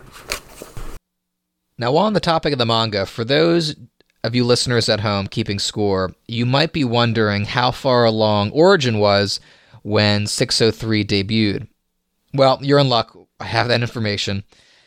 About halfway through his Odyssey, Yaz had just ventured into the prequel material. And remember, Gundam Ace debuted with the Origin, so we're five years into both Gundam Ace and the Origin. The cover of the January 2005 issue features a young Casval, Artesia, and Lucifer, if you remember the cat, in the cockpit of a gun tank early type. So, still five more years to go of Origin, but it's interesting to see how far along it was. Now, before we close off this merchandising section, Mark, you mentioned a novelization earlier. I had no idea there was an Igloo novelization. My mind was kind of blown when you showed it to me. I was like, what?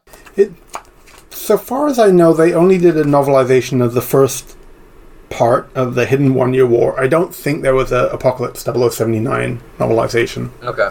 Okay. Um, and it's really, man, it's just it's a transcript of what you see in the show. I don't think it really adds any new material. Um, it was written by um, yeah, Joji Hayashi, who'd done novelizations of a bunch of other um, like video Gundam video games and so on. It's basically just kind of the guy who you have novelize your Gundam product.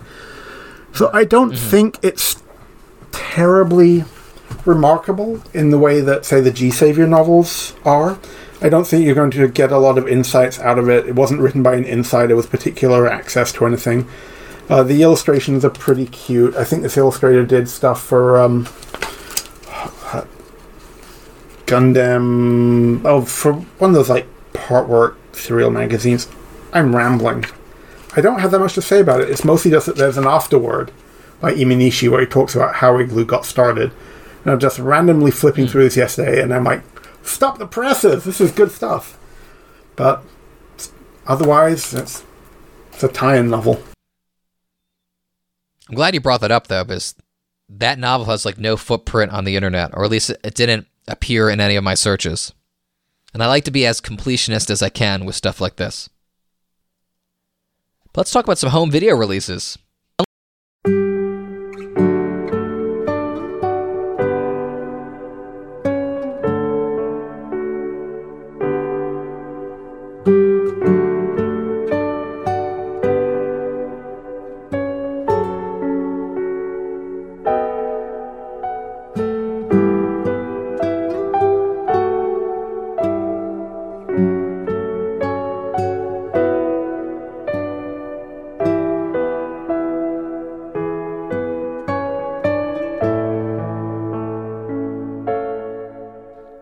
Unlike the content screened at other museums, like the Ghibli Museum shorts, MS Igloo did receive home video releases. In America, Bandai Visual released a set of Igloo DVDs, which collect OVA 1 and 2 in 2007 under its Animes label. For more information about these deluxe releases, see our Gunbuster History episode. To sum up, Bandai Visual sought to apply the same attention and care Criterion gave its rele- gave to its releases, packaging each DVD with supplemental content and deluxe packaging. In fact, they went so far as to partner with Image Entertainment, best known for their distribution of the Criterion Collection Laserdisc, to create and distribute these releases. And it shows. The Igloo DVD is chock full of goodies. I picked up both of them on eBay for a reasonable sum of about $60. So if you're so interested, they can be acquired and it's not going to cost you too much money. Some of these Bandai Visual releases are quite expensive, like the Gunbuster release, which retails for over $200. These are much cheaper to come by. There's not too much extra content on the disc. However, it does come packaged with a 23 page booklet that includes episode summaries, character bios, mobile suit profiles, and an extensive interview with Imanishi. The booklet was invaluable in my research for this episode. I'm also going to make sure to sprinkle some fun factoids throughout the rest of our coverage, too. As Mark would put it, I'm sprinkling some science in there. Some fakey fake ass science. The best sort of science. It's worth pointing out that the Bandai Visual DVD and other future English language releases are sub only. However, it wouldn't be a Gundam history episode without talking about a lost dub. George Cahill III, an American voice actor, has confirmed that he recorded lines for the role of Martin Pro- Prochnow. Mark, am I pronouncing that right? Prochnow? Prochnow, I think, like Jurgen Prochnow? From Das Boot. I assume that's where they. Ah, there you go. they named him after. Yeah, that makes complete sense. Um, so he, he quote recorded lines in August 2007 through August 2008 in Singapore for Odex. End quote. Odex, who are still around, licenses and releases anime for local and regional Southeast Asian consumption. It's been theorized that this dub never aired on Singapore TV, and rather that Odex was hoping to license it out, but was shot down by Sunrise. It wouldn't be the first Gundam dub that has become lost media. See the first Gundam film trilogy and that Southeast Asian Double Zeta dub. Up until a week ago, I didn't think this dub was accessible. I won't say how. It arrived in my uh, Discord messages, and I was not expecting it to be dubbed. And I'm like, shit, the Odex dub is on here. Um, somehow, fans got their hands on it and synced it up to the Blu ray rips. Normally, at this point, I throw it to PMC to give a rundown of the voice actors, but outside of George Cahill III and maybe his father, there's a George Cahill IV on the Anime News Network um, page for this, we don't have a cast list. Um, but PMC, why don't you give our listeners a taste of the Odex dub? I understand your ship was caught up in an altercation. As long as it's for the sake of our country, I don't care if it is a rusty old tin can, it still needs to do its part too. And you are. Captain Monique Cadillac reporting. I'm honored to meet you. Uh, hello! I'm reporting too! Lieutenant Washiya! Technical evaluation! The Musai fought the battle very bravely and did her best to complete the government's assignment. Honestly, I do wonder about your judgment, sir. By attempting an evacuation before retrieving valuable property owned by the Principality, you were risking a total loss.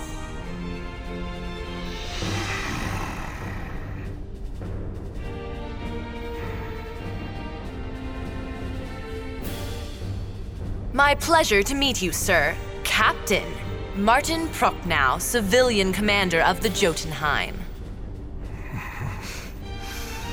I've had my fair share of difficult customers like you, young lady. Bear in mind, this used to be a civilian transport ship. There you are. It looks like the entire staff is present. The 603 technical unit is now complete.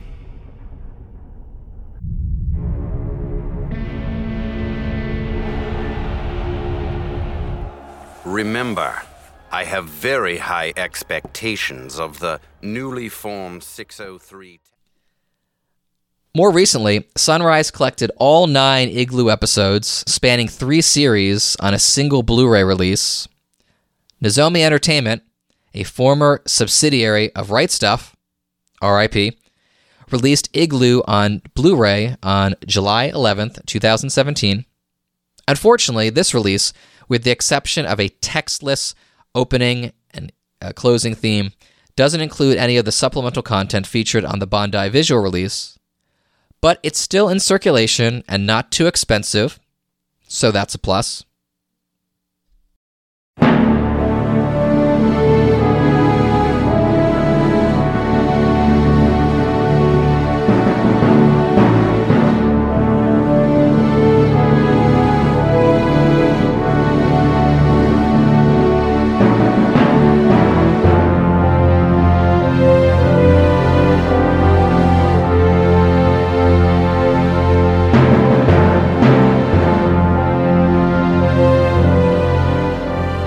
Final thoughts. So, Mark, we're wrapping up. I want to pose you the final question. You have actually seen Igloo.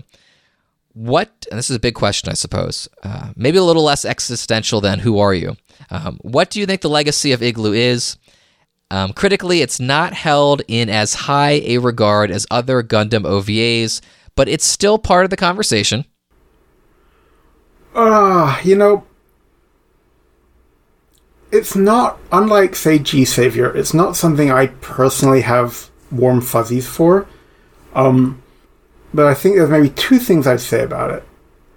Uh, it's obviously a link in the chain of kind of the integration of computer animation into the robot show and Gundam more specifically.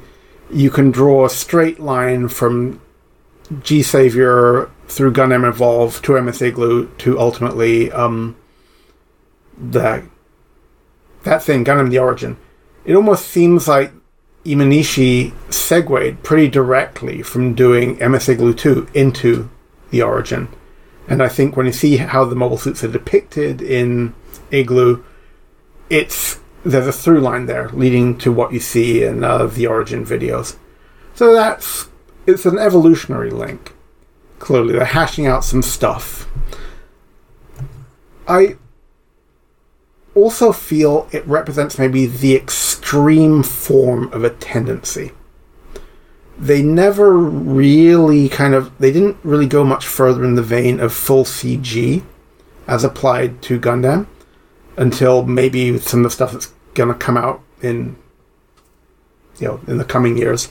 But that kind of they I think they pushed that envelope as far as they could for a while. And I feel it also represents the very, very, very ultimate hypertrophied form of extreme military fetishism as like the driving thing in a Gundam production. There are aspects of that in 0080 and 0083, where these are clearly being made by people who think a, way more about World War II than is perhaps healthy and that gets dialed up and up and up, like all the way to 11 in Igloo. It is so totally a work of like World War II military fandom. It's almost hard for me to look at it and see the Gundam.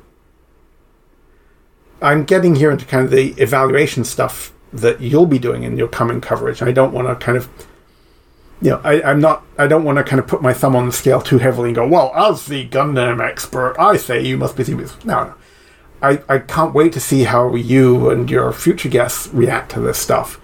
But if you're asking me for kind of what I think the significance is, I feel like in some respects this pushed the aspect of pandering to military otaku through Gundam as far as they ever could without like going completely off the rails.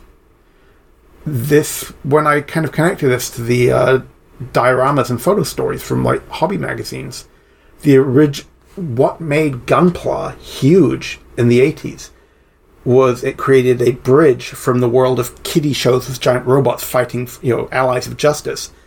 And it kind of created a bridge to the world of high schools who were really into military scale modeling and kind of brought them into the community and over the decades that was became a constituency for Gundam. There was a chunk of Gundam who were in it because it's like World War II with with robots, and I can build dioramas of it.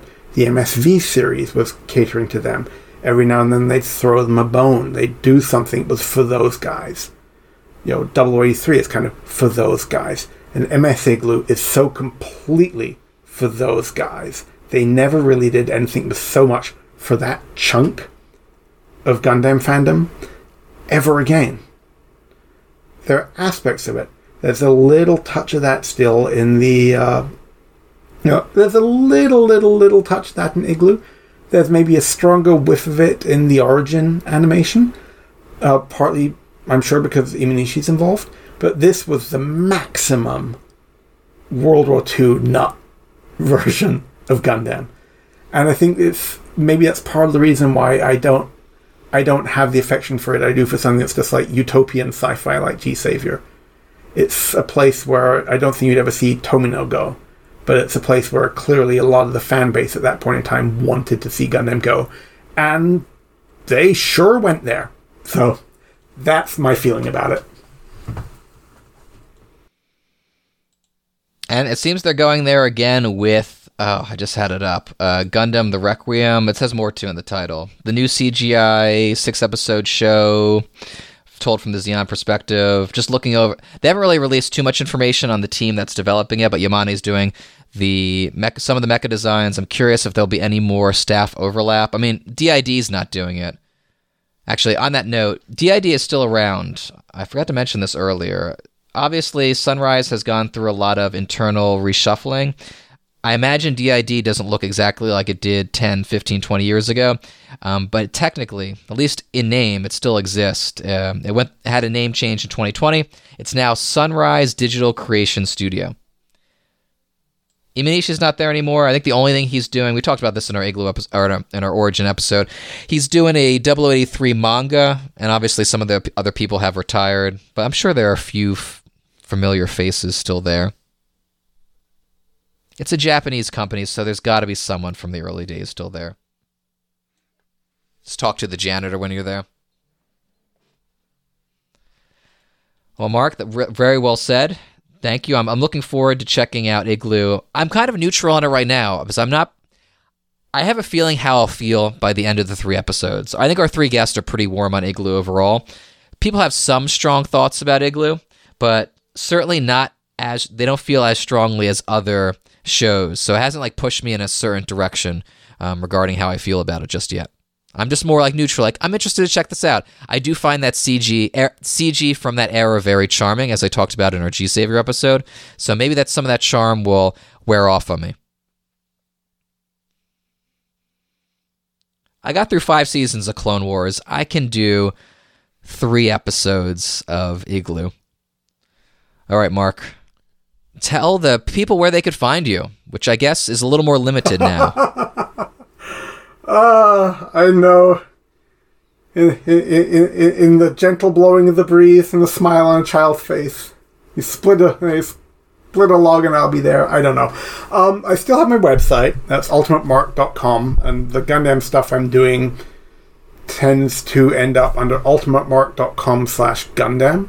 Main thing I'm working on there is these internal production history things. Right now, I'm kind of almost to the end of doing V Gundam. I'm not sure what I'll work on next, but that involves a lot of your production art and translated interviews and bric-a-brac. Um, I am on Bluesky. Very few people are, at least in, in this sector of the fandom.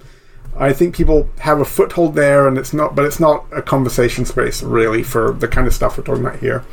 Uh, I think I'm like Toys Dream, yeah, social or whatever, however that addressing works. But I'm Toys Dream there, like I am everywhere. Um, and uh, I know I have an Instagram that I post to once in a blue moon. If you want to see me draw cars and bugs, that's like Ultima Toy uh, at Instagram. I know, it's, and I'm here physically in my office in San Francisco, surrounded by toys. So it gives me a base of operations. It's like the Garden of Thorns in 083. I've kind of withdrawn into my safe space, and at some point I'll come barreling out and create havoc again. I continue to exist. I survive. That's always good to know.